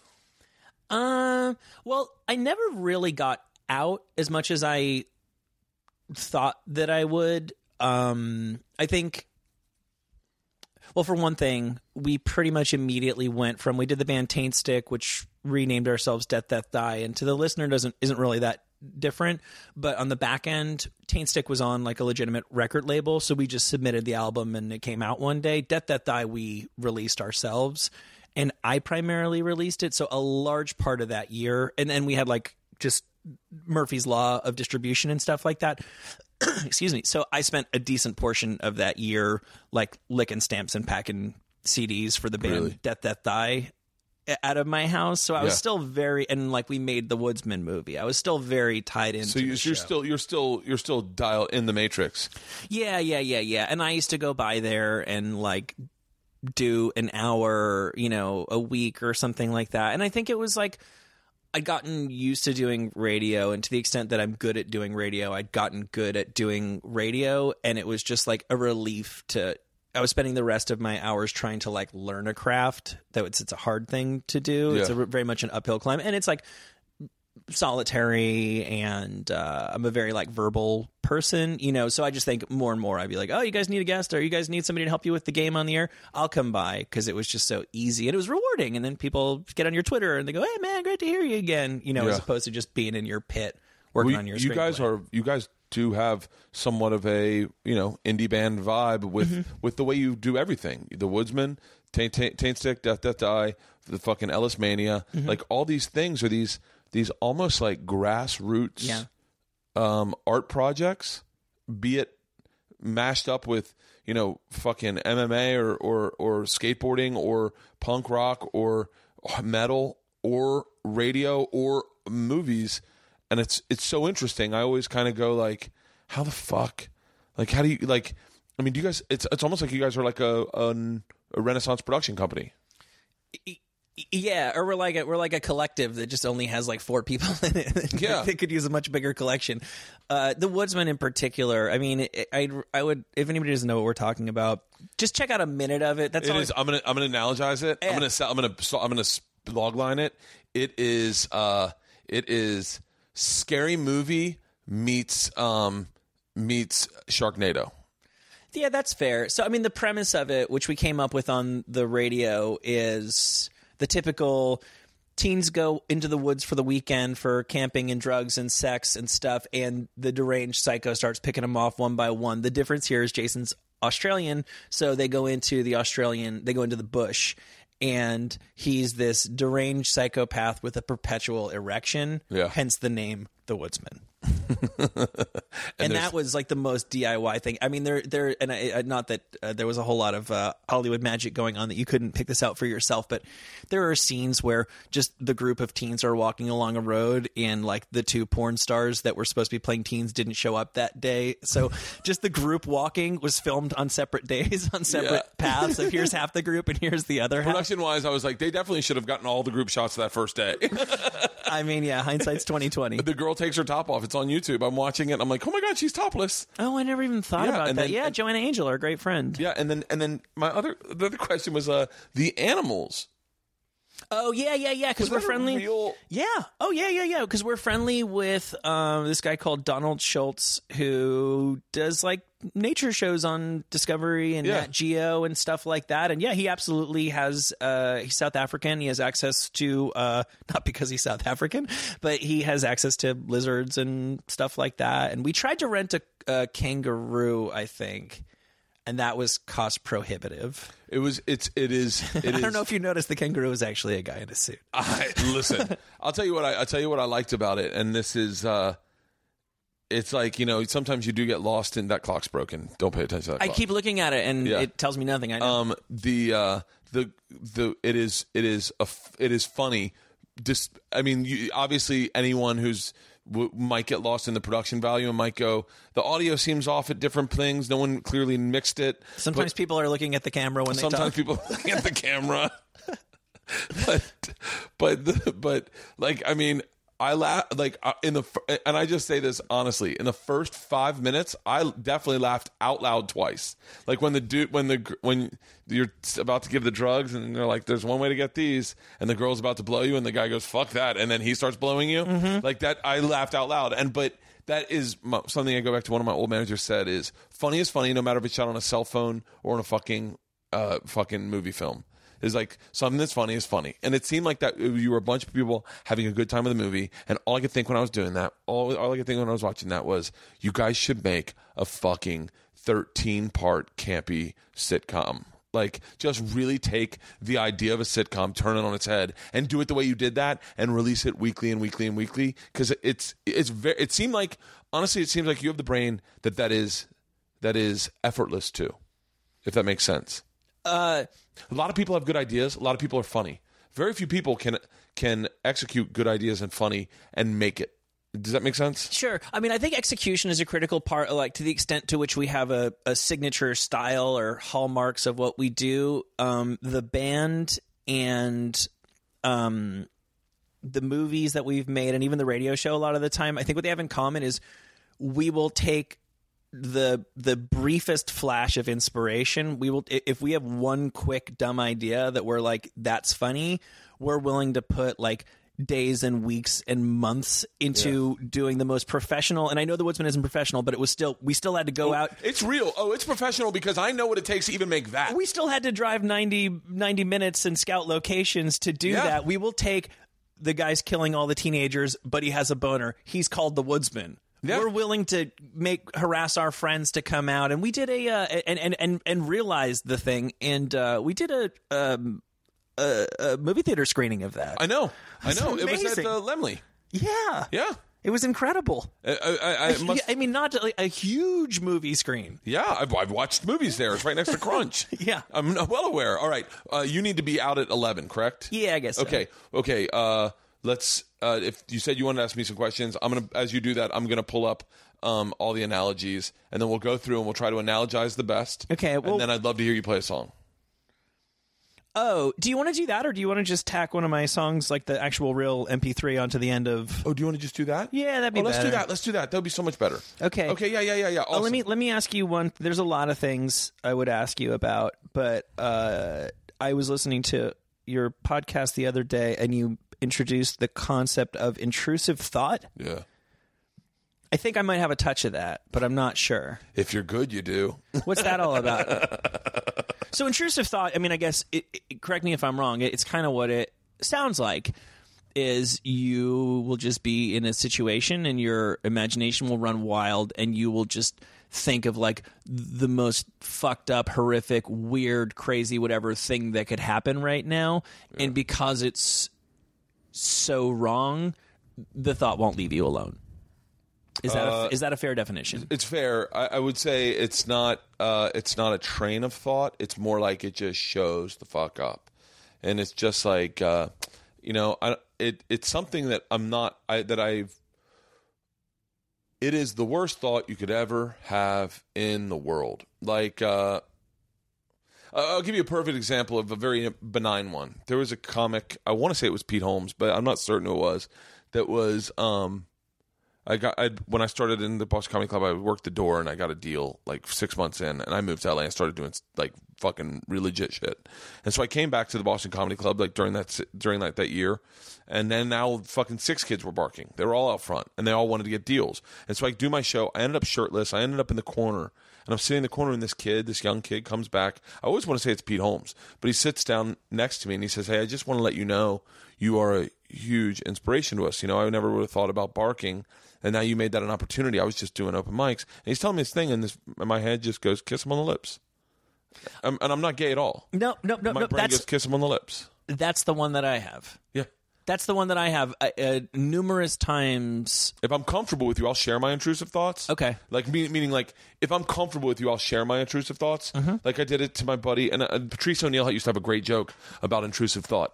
Patrice's joke was, um, I was sitting at a party, and this woman s- sat a baby, and and he s- and he thought to himself, "Wonder how easy I could kill that baby." And then and then the woman said to him, "Why don't you hold it? I want you to hold it."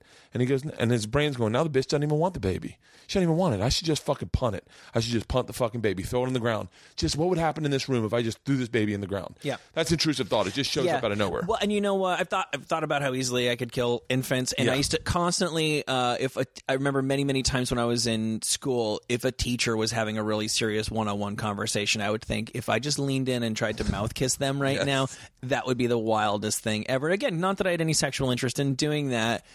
And it's it's funny that you say how would everybody react to that Yeah. because that to me has always been a hallmark of that is what would be the fallout if I was the guy who, Yeah. when Mr. So and so is talking to me about my project, everyone knows I just forced my tongue down his throat. When I was a little kid, even uh, grew up in a church going family, used to always think, what if I just bum rushed the altar and, and knocked the priest off and said, doesn't everybody realize this is a load of horse shit? You know? Yeah.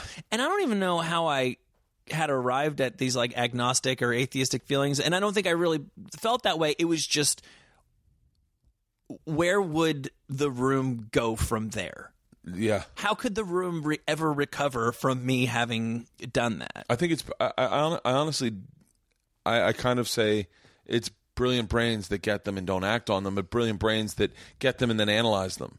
I know, like I know that I know that Maria Bamford has it pretty aggressively, um, and and Patrice is the first time I ever heard someone talk about it, and I was like, oh fuck, I got that. I've had that my whole fucking life. Right. Like just awkwardness, like being in the car with your parents and th- and just like oh, just oh, I mean, I can't even say it out loud, but like things that your brain just says, and you're like, why would you fucking say that? Aren't we on the same team? Right. Like I was making love to my wife. I say this on stage, and this voice in my head goes, "Rip her ears off," and I'm like, whoa. And he's like, just do it. See if you can do it. And you're like, I fucking. Right. So yeah. But then obviously, you know, the the how neuroses worsen and how you develop genuine complexes is it, it, you got to kind of go with it.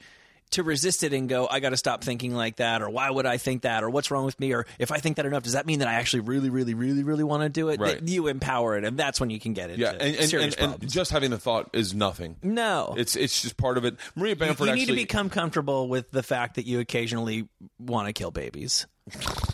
Because you don't really want to kill I babies. don't want to kill any babies. Did you have another question? Uh, no, that's the only Okay, one I need to hit Yeah. for now. Because you tweeted about analogies, and uh, I tweeted analogies. Did you get all the ones that everyone sent us? uh, yeah, I did. Did you have any favorite ones? Let's see. And by the way, this all starts off because Mm-hmm. the last time we were on the podcast, I said we were talking about putting fingers in chicks' asses, and I said, "Oh, I al- I always did that in college. I was like my first move. I was like I was like uh, uh, Lewis and Clark. My fingers were like Lewis and Clark, and my dick was Sacagawea. I forget what I said, and and and very casually you went. I think I was more like uh, like.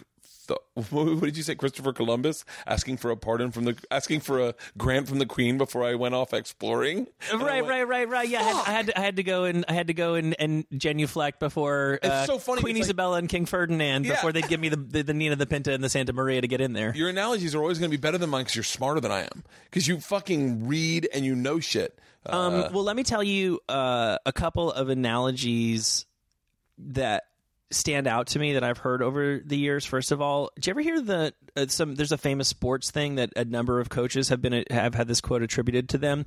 Um, a tie is like kissing your sister. yeah. It's the worst analogy I've ever heard in my entire life.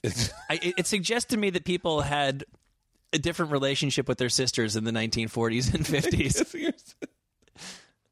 Kissing your si- I, lo- am trying to search our names. A tie is not not like kissing your sister. No, that's a- definitely losing. that's a blowout loss. That's a blowout loss. Wait, what is That's a tie? that's like? that, that's a we need to shake up the roster in the off season kind of What loss. is a tie then? A tie's like kissing your sister. oh fuck, that's funny. A tie is definitely not like kissing your sister at all. No, Um, wait, what's a tie then? uh, kissing a hot dude.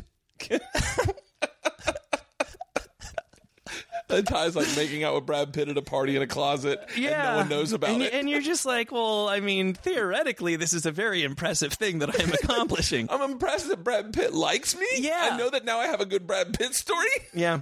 but I didn't really get any pleasure out of it. and I love, and I thought you might have some uh, reaction to this since you are a Jersey Shore guy. Um, Drew Carey is the first person I heard this one from. I don't know if he made it up. Um, Las Vegas is like going to sleep with a beautiful woman and waking up to find your wallet missing, while Atlantic City is like getting robbed by a crack addict. That's a good one. Yeah. That's a good one. Uh, that's a that's a really good one. Um, I used to do the analogy of stand up was um, starting stand up in New York is doing stand up in New York is like working out. They're both like working out. New York and L.A. Work, doing stand up in New York is like working out in the prison yard with the broomsticks and the and the and the pails filled with concrete, and you're just getting strong enough so you don't get assaulted in the shower doing stand doing stand up in LA is like working out at a crunch and you have great abs and your pecs match your abs and you have legs but they can't you can't really defend yourself. That sounds perfect. That's Yeah. I having never spent a lot of time in comedy clubs and other places. I suspect you're you're spot on. So, So, as for the ones that people uh, sent us on on Twitter, The first time a girl farts in front of you. the first time a girl farts in front of you is like finding out about self employment tax. Hear me out. Because you're like- I mean, you have to have had some 1099 income to, to relate to this one, I think. I'm not, I can't fucking beat that. That's so fucking better.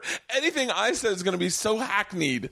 Like That's what it's like, though, right? Is you're just so excited that you did something and you made this big chunk of money, and you know that there's a downside to it. You know that you know that you're going to have to go and pay 25 percent or whatever on it, and then you go to your uh, you go to your accountant and you go, yeah, so I made blah blah blah, and here's the 25, and they go, well, but what about the self employment tax? And you're just like, well, nobody told me about that bit, Yeah. and it takes a lot of the fun out of the bit that you do get to keep. Oh fuck, That is, it's a disservice to people that you're not doing stand up. That is fucking hilarious. That, by the way, that's a bit right there. You could do that on stage. Okay. My chick farted in front of me the other day. Having a chick fart in front of you is kind of like learning about self employment tax.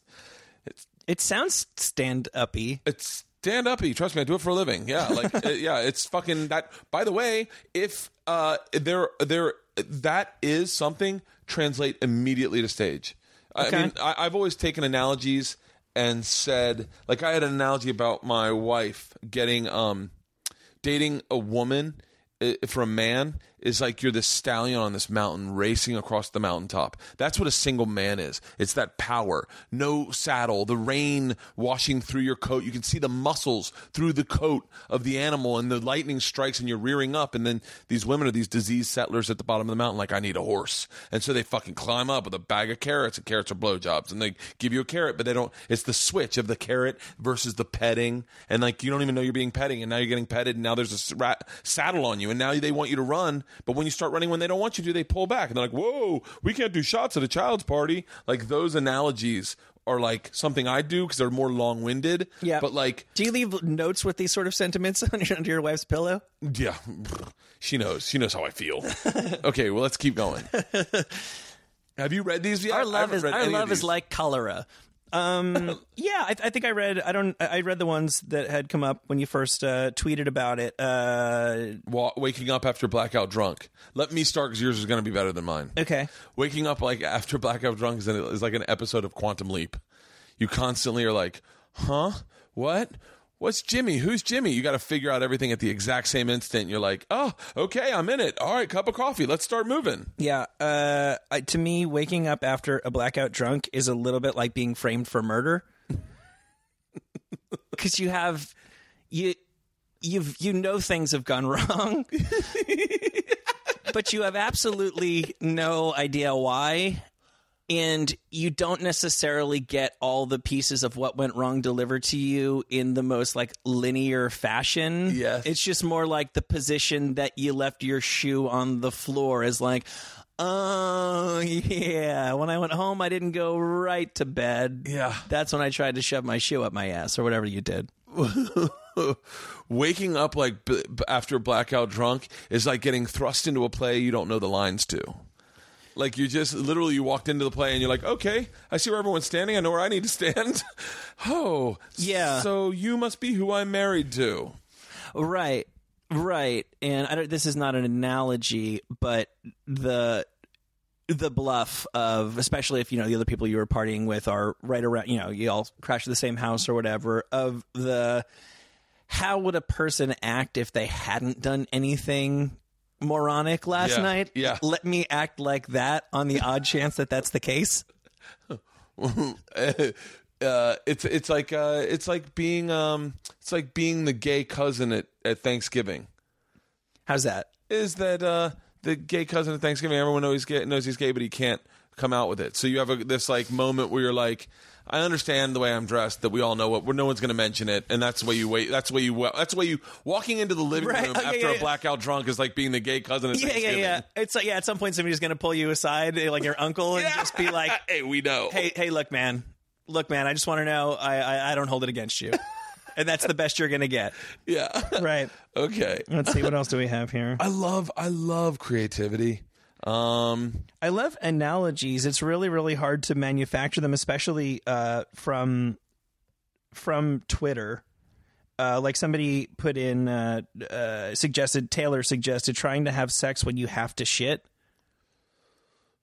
And I just said that's like trying to get useful information or suggestions from Twitter. yeah. I love Twitter, but it has a very specific and limited utility. Trying to have sex when you have to shit is like uh Have you ever had have you ever have you ever had two things in your hand and a backpack on one shoulder and it's about to fall off and you're just kind of balancing it and you know that if it falls off, everything's falling out of your fucking hands? That's what fu- having having sex with when, when uh, having sex when you have to shit's like. Right. Okay. Which then, therefore, makes it a little bit like when it used to be uh, on the Tonight Show. They'd have the plate spinners. Yeah, it's it, yeah, It- It's it's like having the one really wobbly plate at the one at at the one end. Yeah, it's like, uh, and and it's it's like being on a roller coaster uh, that only goes thirty miles an hour. Like it- you can't really enjoy That's it. That's really funny. Yeah, it's like it's like driving an expensive sports car, but never going above the speed limit. It's like it's like valet parking an expensive sports car. you're like, yeah, you're in it, Yeah. but you can't have fun in it. That's funny. I think yeah, you, you definitely get that one. That's exactly what it's like. Okay. I mean, it's I, I'm happy to say it's been a long time since I tried to have sex when I had to shit. uh, I'll just shit. Yeah, that's Like, one yeah. of the, one of the perks of marriage. Is Uh, by the way, I'll even make sure I've pissed. I'll be like, uh, before we Mm-hmm. start, let me go piss. I'm just gonna make sure because if the real analogy is having sex when you have to piss. which is That's valet parking a sports car. You that's valet parking a sports car. Yeah, because you cannot enjoy it, and you know there's going to be no payoff because you the whole time you're like, I think I'm pissing in her. uh, the heuristics, the stories of losing your virginity. Uh, what would you? How how would you analogize your vir- losing your virginity story? Oh, okay. Well, I think again, I heard you talking about this recently, and I think you and I had wildly different experiences. Yours was good. No, it wasn't good. So in that sense, not all that different. But I think I was um, self conscious enough that I actually had like pretty crazy endurance. Really? Yeah. Yeah, the first time I had sex, I, I remember it was actually hard for me to finish. It probably took about 30 minutes. So funny. My buddy Eddie said he, he faked it. He was like, "Oh, I just faked it." I could see like- that. I could was- see that. I was like, I wish, I fucking so, so. Whereas yours was a walk through Appalachia with no real payoff, yeah. mine was, uh mine was a hike up Runyon Canyon. Right. Well, and mine was like, uh, Yours was Kilimanjaro. well, it was just more like because at that point, obviously, I'd like jerked off a whole bunch, and now it was like, wow, this girl will have sex with me, but I, I don't know. Did you Should jerk off listen to before this? sex? No, no, no, no, I didn't. I wish I had done that the first time. I, I'm glad I didn't. I'd still be Yeah. there, you know. But uh, it was more. I mean, this is a very crude and cruel thing to say, but it was more like jerking off with something that had feelings. And just being like, this is the thing I've been trying to do for the longest time, and now that I'm doing it, there's an actual human being attached to this that I don't that I don't totally really like. jerking off, jerking off. You were jerking off with a hand that had feelings and judgment. like that, jerking off with something that had feelings is so. Yeah, That's so funny. Uh, my because I my first time I accidentally put my dick under. I, I didn't even fuck her. It went. It was between her butt cheek and the bed, and that's when I came. Uh-huh. And and then I don't really talk about this much, but then I had to have sex with her after. I'd already compromised the integrity of the condom, and I had to then because I I hadn't done anything, and she'd already said I'll have sex with you. Mm-hmm. Right. There I am fucking the bed so and you had butt to, cheek. in, yeah, and then I had to go in. Now the marinating in your own natural juices. it was like uh, it was like um, it was like uh, getting ready to go on a hike and jumping in the river and getting your socks all nice and wet before the hike. It wasn't enjoyable. Right, right, it was right. uncomfortable. It was messy. I was just gonna say I like having thinking, like I- having sex with an Italian sub, but that works too. yeah, it's like it's like uh, it's like getting it's like getting in the shower with all your clothes on and then going out in the rain. yeah. Oh wow. Yeah. Okay. I like that. It was uh, it was uh, it really kind of scarred me for a little while. yeah. No. I mine too. Mine bummed me out for a while. Really? Yeah. Did you have sex definitely. with her again, or just that one time? Oh yeah, like five more times. Um. Okay. Someone says seeing cables your girlfriend forgot to flush. What are cables? Are we talking Oh about? God. shits? How, are all of these just about shit? Yeah, I think they're all. Well, that's Twitter's. Um. Well, uh, how different is that from the first time a girl farts in front of you? It's not It's very- it's kind of How about self-employment tax all over again. It's just uh, well, well, okay. I would actually compare that one to um, somebody just said straight up shitting yourself. Oh, uh, sh- sh- uh, shitting yourself is like shitting yourself is like f- squirrel flute, uh, squirrel suit base jumping. Okay. It's a Yours is yours is already better than mine. Go It's ahead. a ton of risk that you don't realize until the one time you fuck it up and you're ruined. Like, because there's so many times that you like fart and you go, I think I'm gonna shit, and you just roll the dice on it. yeah. There's so many times. Shitting your pants is like getting a DUI. You get away with it so much that you think you'll never get fucking caught. And then one day you're like, I'm fucked. Right. And there's nothing different about it. It's not like And by the way, I don't drink and drive, but No, I know, Yeah. but, but it's, it's not. Uh, oh, that. But that was the time I went ten miles per hour faster, or uh, you, Yeah. you, you did everything exactly the same, but it just wasn't your day. Yeah, I said. Uh, hold on. Uh, shitting yourself, much like the your girlfriend's cabes, is like accidentally playing porn in public. And here's why: like, if just imagine if you were at a Starbucks or something and you had your laptop and somehow you accidentally oh, that's a fucking great one. because everybody shits and everybody watches porn, but when you expose that side of yourself to the general public, particularly to strangers, you are the scourge of humanity. My, when when you pull up your computer on a fucking airplane, Yeah. that is the analogy. That's the analogy. That's what shitting That's the analogy. Shitting yourself is like You, you should have nothing. You, theoretically, you should have nothing to be ashamed of. We've all got porn on our computers. Yours happen to be on. Oh, ha ha ha ha! Yeah. Pretend you didn't see it. Make a little joke. Move on. But th- that doesn't mean that you're this like criminally deranged, uh, Right. Uh, compulsive masturbator. It should be no reflection on your character. However, Right. for the people that witnessed it, it's a reflection on your character. Yeah.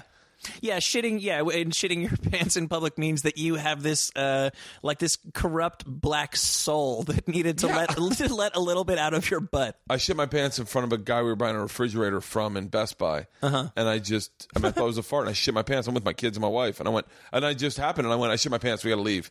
I got to go to the bathroom. And my wife's like, oh, and but this poor guy was not prepared for a guy to shit his pants while buying a fridge. Nobody ever is. And he was just like, "Oh my god!" Like, I guess you guys are going home, and my wife's like, "He'll be back. He's going to the bathroom. He does it a lot." I shit my pants a lot. I shit my pants probably more than the average person. Uh huh. Um, they loved you in Japan, huh? Those toilets in Japan, I nice. absolutely was obsessed. Yep. I want one in my house so bad. You have no fucking idea. Um, You can buy them. I know that's what they say, and then you just hook it up to the fucking Yeah. water thing in your house. I'm I'm gonna buy one. I'm gonna buy They're one. like five hundred my bucks. kids will be sitting on it all day long. Yeah, yeah, yeah. fucking. Did you know why your fingers get um get pruned when they get wet? No. uh, because water is slippery. So it is your body's natural reaction to creating more area space for traction. So why are our testicles on the outside? To keep them at room temperature, Why is that? um, in case we want to serve them at a cocktail party. Why do your ball, why do your balls need to be on the outside? I don't know why. because um, for the body to uh, make useful sperm, it ma- we make sperm at like ninety seven degrees or ninety six degrees, not ninety eight Really? That's the reason why. But that and, and uh, I'm surprised you didn't know that. I, I feel like that's a at least in my world on the Jason Ellis show. That's just like common knowledge. But the follow up question to that is why could the body not evolve to make sperm? Like of all the things that you talked about, the finger thing, Yeah. and just procreation in general, that was the one last little bit that the body could not figure out how to make sperm one degree warmer. Yeah. It suggests to me that man's desire to play with his nuts actually overrode evolution. Like, like the body was like, "We got this," and he's like, "No, no, I'm going to pull them down. They're a little too hard to get to where they're at." Yeah, like the the, the one genetic freaks, his, his went closer to the body, and the guy's like, no. I remember. I remember. I like Everyone okay, made fun of that guy for having a tiny scrotum. He was not able to procreate, and the, and the guys with the big saggy balls uh, prevailed once again. I feel like I'm the only one that has this, but like I feel like there's like a there's like a a scar from my asshole to my balls, like a line of skin. Oh no, that's very common. Yeah, but like, and then I remember I was with a girl, and I said, I said, so crazy. What is that? And she goes, Oh, that's where God sewed you up. And I Jason went- says that all the time. It's the only it's the only other person I've heard say that. and this girl, Kristen Maddox, said, That's where God sewed you up. And then I went, Yeah, but God didn't need to sew anybody up. Which then I started like panicking. Was I born a hermaphrodite? Was I born with a vagina and they sewed it? Is that I'm like I like what, like the freak guy that's got one of these? Yeah. Like I'm like and I've I think about that all the time. like when when kids are born hermaphrodites, the doctor sends their parents home with the book. Yeah. So you're raising a hermaphrodite. and the guy, the doctor's like, "Don't worry, I see this a lot. It's a pussy below the dick. I'll take care of it." you just tell him that's where God sewed him up like he's a teddy bear. this is where God sewed you up, Right. Um, uh, what you got to get out of here, right? Yeah, there's a couple Yeah. more of these, right? Um, uh, what is it like when people owe you money? Oh, That's a hard one. uh, it's like it. It's like having a threesome with your wife. I don't lend money. I don't do it. yeah, I won't. I won't owe. pe- I won't lend people money. I, if I will give people money, I'll definitely give someone money. Mm-hmm. But I will not lend money. I just it. I remember the first time I was asked, I was like, "Nope, you're my friend. I can't do it because I'm going to always want that money back." Gotcha, gotcha, gotcha. I mean, I, I would like to think that I can't remember the last time anybody asked me for for money. We live in this credit age. I feel like this is like a Three's Company scenario of somebody, Yeah. somebody owes you twenty bucks. Have, it's like it's like being in an Archie Bun- Archie Bunker's house. It doesn't happen anymore. no, it doesn't happen anymore at all. Exactly. Uh, so yeah, I mean, I'd like to think that if I had the money and a friend needed it, that I would just like be like, well, my friends are pretty cool, and I wouldn't give you money if you weren't a dick. And so if you can't give it back to me yet, that's because. Wow, wow, things are pretty rough for Yeah. you, and what's money really compared to life and friendship and all that. But I did think that um, a how should I say this? A uh, a a somewhat powerful Hollywood organization recently for about a year owed me like five hundred bucks Really? and I just like I'm the kind of person. It's probably politically, it's just easier to just be like, "That's cool, five hundred bucks." I don't need five hundred bucks, and I don't even necessarily need five hundred bucks. But I was Yeah. like, "So where's my five hundred bucks?" Yeah. and it's like you guys, you guys have it. Like every single person in this building has like in their pocket, like just give me my five hundred bucks. so that's a little bit like when your like older sibling or, or cousin holds the ball and makes you jump for it and pulls it away from you. that is that when feeling. somebody owes you money and they've got it. That's kind of what that's like. It's almost like getting bullied. Like I like I don't mind if you fuck with me. Yeah. But like if you fuck with me and you make me feel like I'm less than a human being, Mm-hmm. that's when I get upset. Like you can anyone can fuck with me. I don't like I don't take offense to anything. Very hard to offend me. Very hard if there is humor or good natured behind anything, then I'm like I'm in. Yeah. I don't mind being the butt of a joke. I don't mind being mocked. I don't mind any of that. Like, but like, and I, I do that. I, I like not to go back to radio, but like I do that on like my buddies on like my buddies, you guys, and like Cowhead. My bu- is one of my really good friends. Is one of my best friends. He lives in Tampa, or his name's Mike Calta. But like, he goes on the show and he will definitely bully me. And we have gotten into fucking like outright. Like people said, "Are you guys cool?" We're always cool because we're real friends. Like you know, like uh, we will fuck with each other just like we would at dinner in front of a bunch of people. Like that's I don't know. It's one of the things that I feel like I didn't reiterate that enough when I said that like when going on your show is fun, but like it's it's being held to the fire. No, it's fun. I, I get it. I, I just, I just. Do you feel like people check. think that? No, I don't. No, I don't, and that's the reason why I I wanted to check is because I, I I do trust my sense of those sorts of things as everyone does that you Yeah. generally for the most part you can tell when you're offending people but i am aware that in a vacuum if you just tuned into the show for the first time and maybe you know bert says hey on my twitter check this out and they don't know who the hell me and jason are and they're just like why are they just relentlessly being an asshole to this guy. It's it's more because I didn't think that we did that, but I, I am aware that if you look at the if we were to just get a stenographer to write it down, Yeah. it might appear that we were badgering. No, you didn't. I, I don't think you did. Good, what, good, what other ones were on there? Uh, I think there's one more. Um, uh, Pea Soup on Twitter said, uh, "What are allergies like in an analogy?" Do you have you ever had allergies? Oh yeah, I have Yeah, me- allergies. Me too. Uh, um, allergy allergies, in my opinion, are like uh, it's like I'm, I, I know the perfect example, but I can't. I, I know the perfect what I'm trying to say. I can't think of the perfect example. It's like uh, for me because my throat will hurt, and then I'll think, oh shit, I have cancer, and then I'll spin out, and then someone will say, oh, it's allergies, and you're like, oh shit, it's like finding out what that key unlocked. Because like you don't realize it's you don't you just never use that door. And then you open it and you're like oh fuck it's just that. Like Yeah. um but they're annoying as shit. It's almost like it's almost like uh like it's like getting a blowjob when a woman has a snuffly nose. You, or it's like getting a blowjob with the TV on. It's like you can't ignore them but you Right. just try to go about your business Right? Yeah, life must go on. yeah but they're a perpetual distraction. To me, um, uh, allergies are like spending time time with a toddler. particularly if it's like your kid and you're responsible for it. and vice versa. Toddlers are like allergies as well. Others are like allergies. They're not that bad, but they are fucking relentless. Dude, it's a I'm being dead serious. Uh-huh. If you don't get on stage, you you've got you've got 7 minutes right there. That's your first that's your first I mean, and then you when you just start doing that about your life, Mm-hmm. about when you really start putting in thought into what your life's like, Yeah. you the the dialogue you'll have with the audience will be very seamless and very fucking hilarious. Okay, and I'm it certain that you could probably write. You could write uh, tonight. You could probably write 20 setup punches about your life, and then what will happen is those will all mature you into the next phase of your stand up which will be this more longer form stream of consciousness what you do on radio but heightened okay.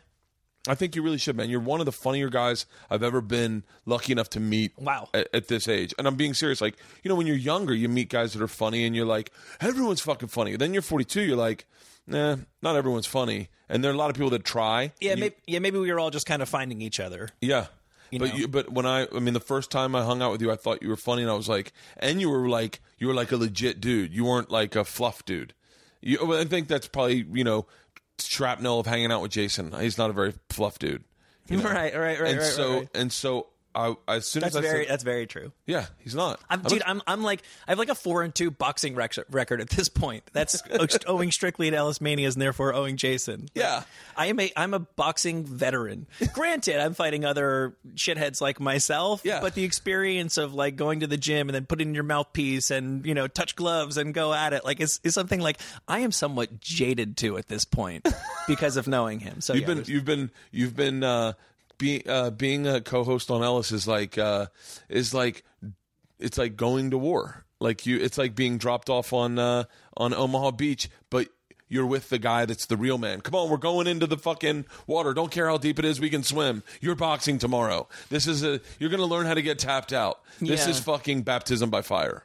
Well, right, and it's a little bit like um, a, a mushroom trip if you've done lots and lots of drugs because we are so freeform and we take so few breaks and we have a plan, but we you know don't always follow it, and even when we follow it, it's not necessarily the way that we planned to plan it. Yeah. It- it's it's we're here and and we're gonna do this for four hours. And we have absolutely no idea what that's actually going to look like. And that's like scary the first however many times. But we've done this before.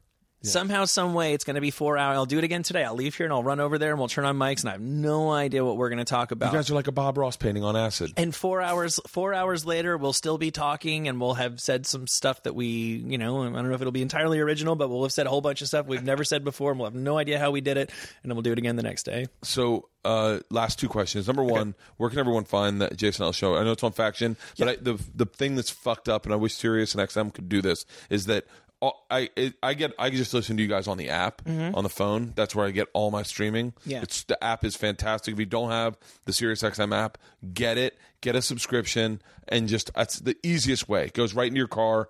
Just get on your phone. But what what channel are you guys? Okay, we're channel 41, um, and we're on from noon Eastern to 4 p.m. Pacific, which is 3 to 7 East Coast, Monday through Friday.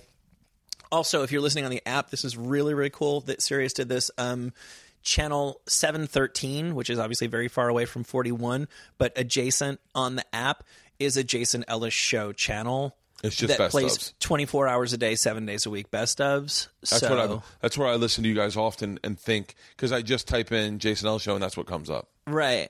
So that's really cool. But otherwise, yeah, we're on four hours every afternoon. And then uh, five years from now, ten years from now, you're still doing the Ellis show because that's a passion project. That's your Ben Stiller show. That's something that uh, the real fans are attached to.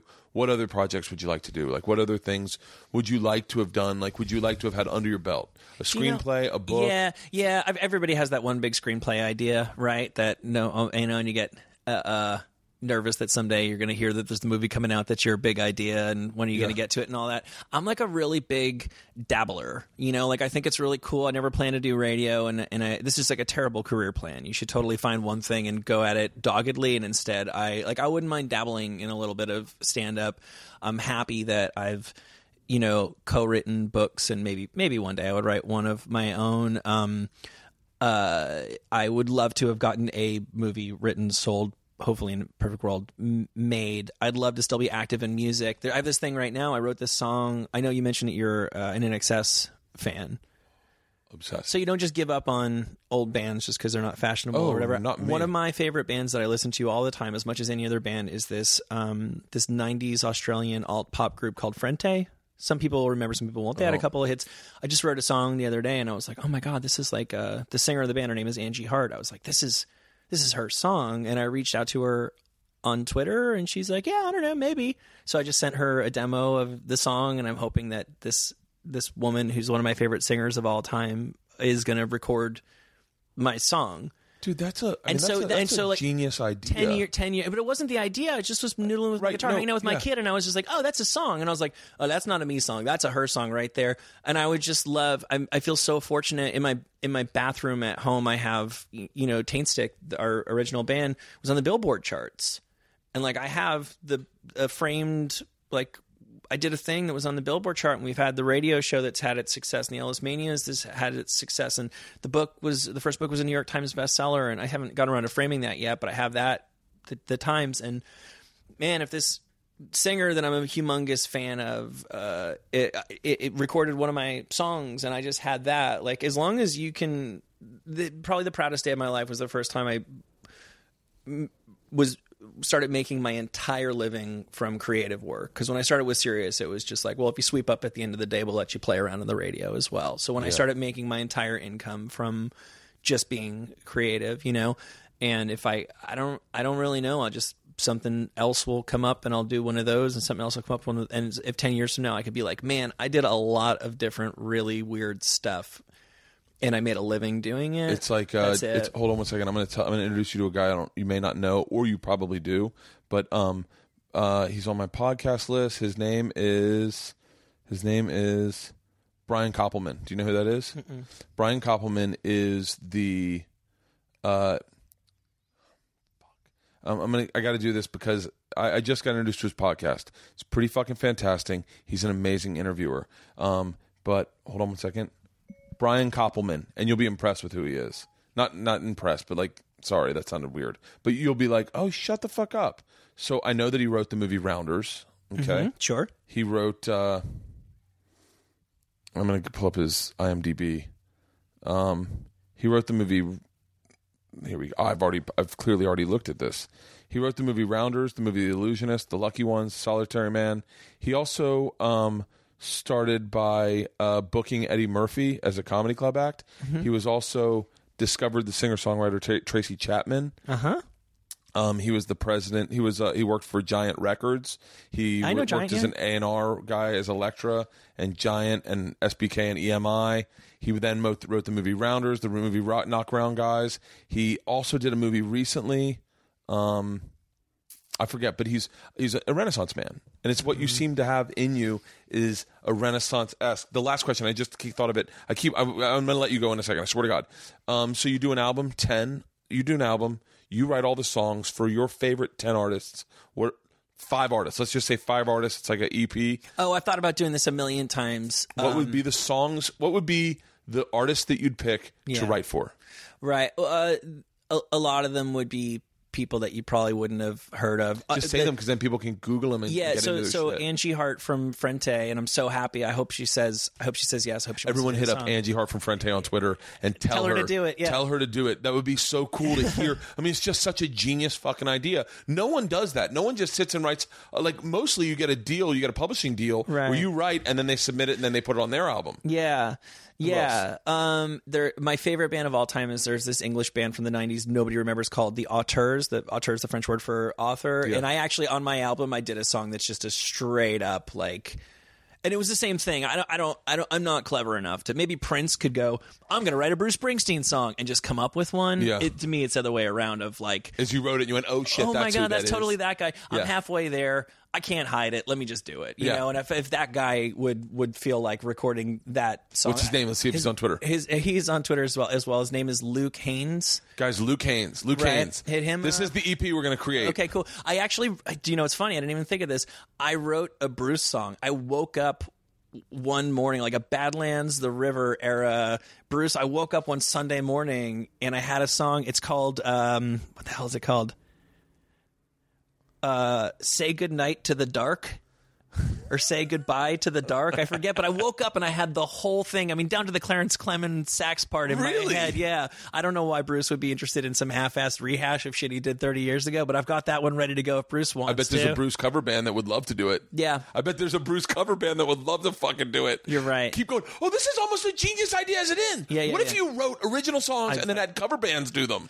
That's that's it, it's a lot more apt to happen than the original artist. So Marcy would be way up there. Oh for me. my god, I fucking. And we'll talk about Marcy some other time. I got to go. And then you know who else? The the most underrated singer of all time, uh, even though she is well regarded, uh, Johnette Napolitano from Concrete Blonde. oh no, I didn't. Yeah, I've listened to Concrete Blonde. Yeah, people familiar with the song Joey. That was kind of a hit. Yeah. She's devastating, and she's totally still got it. I've seen her playing in L.A. Uh, and by all accounts, she makes no effort to take care of her voice, and it's it's aged better than a lot of people who haven't take care of their voices. She's just an absolute force of nature. I've kind of got a song for her too. Now that we're talking about it, Okay, so you guys heard all those. Please do me a favor.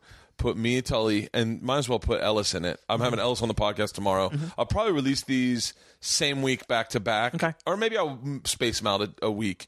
Um, but um, but I, I really appreciate you doing this, man. I'm so happy. I'd love to do it again. Of course. Oh, Yeah. of course. It, the conversations usually get. uh, What I found is that like the introductory, the one's fine, but then the next time we talk, it's all about just whatever the shit we dig. Talk about stuff. Yeah. Um, and so you can find him at Tully T U L L Y uh, on uh, on Twitter. Uh, your Instagram's At Tullywood. at Tullywood, and uh, you I, can I, I never post anything. I'm a very inoffensive follow on both, really. I uh, I'm I'm gonna stop talking. Uh, I'm uh, you can hear him on Faction. Uh, he's on from you heard it noon to three Noon to four. noon to four three to seven on the East Coast. Yep. Uh, on Sirius XM, dude. A I real appreciate pleasure. it. I had a blast. Yeah, let's do it again you, man. sometime. All right, guys.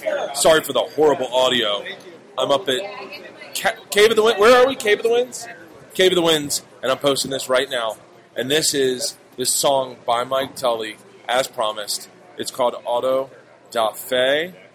The name of the album it's on is Retrofit. I hope you enjoy it. Thank you, Mike. I know you're listening to this. Wait, wait, wait a minute. Never mind. I hope you enjoy it. Thank you, Mike, for being my guest.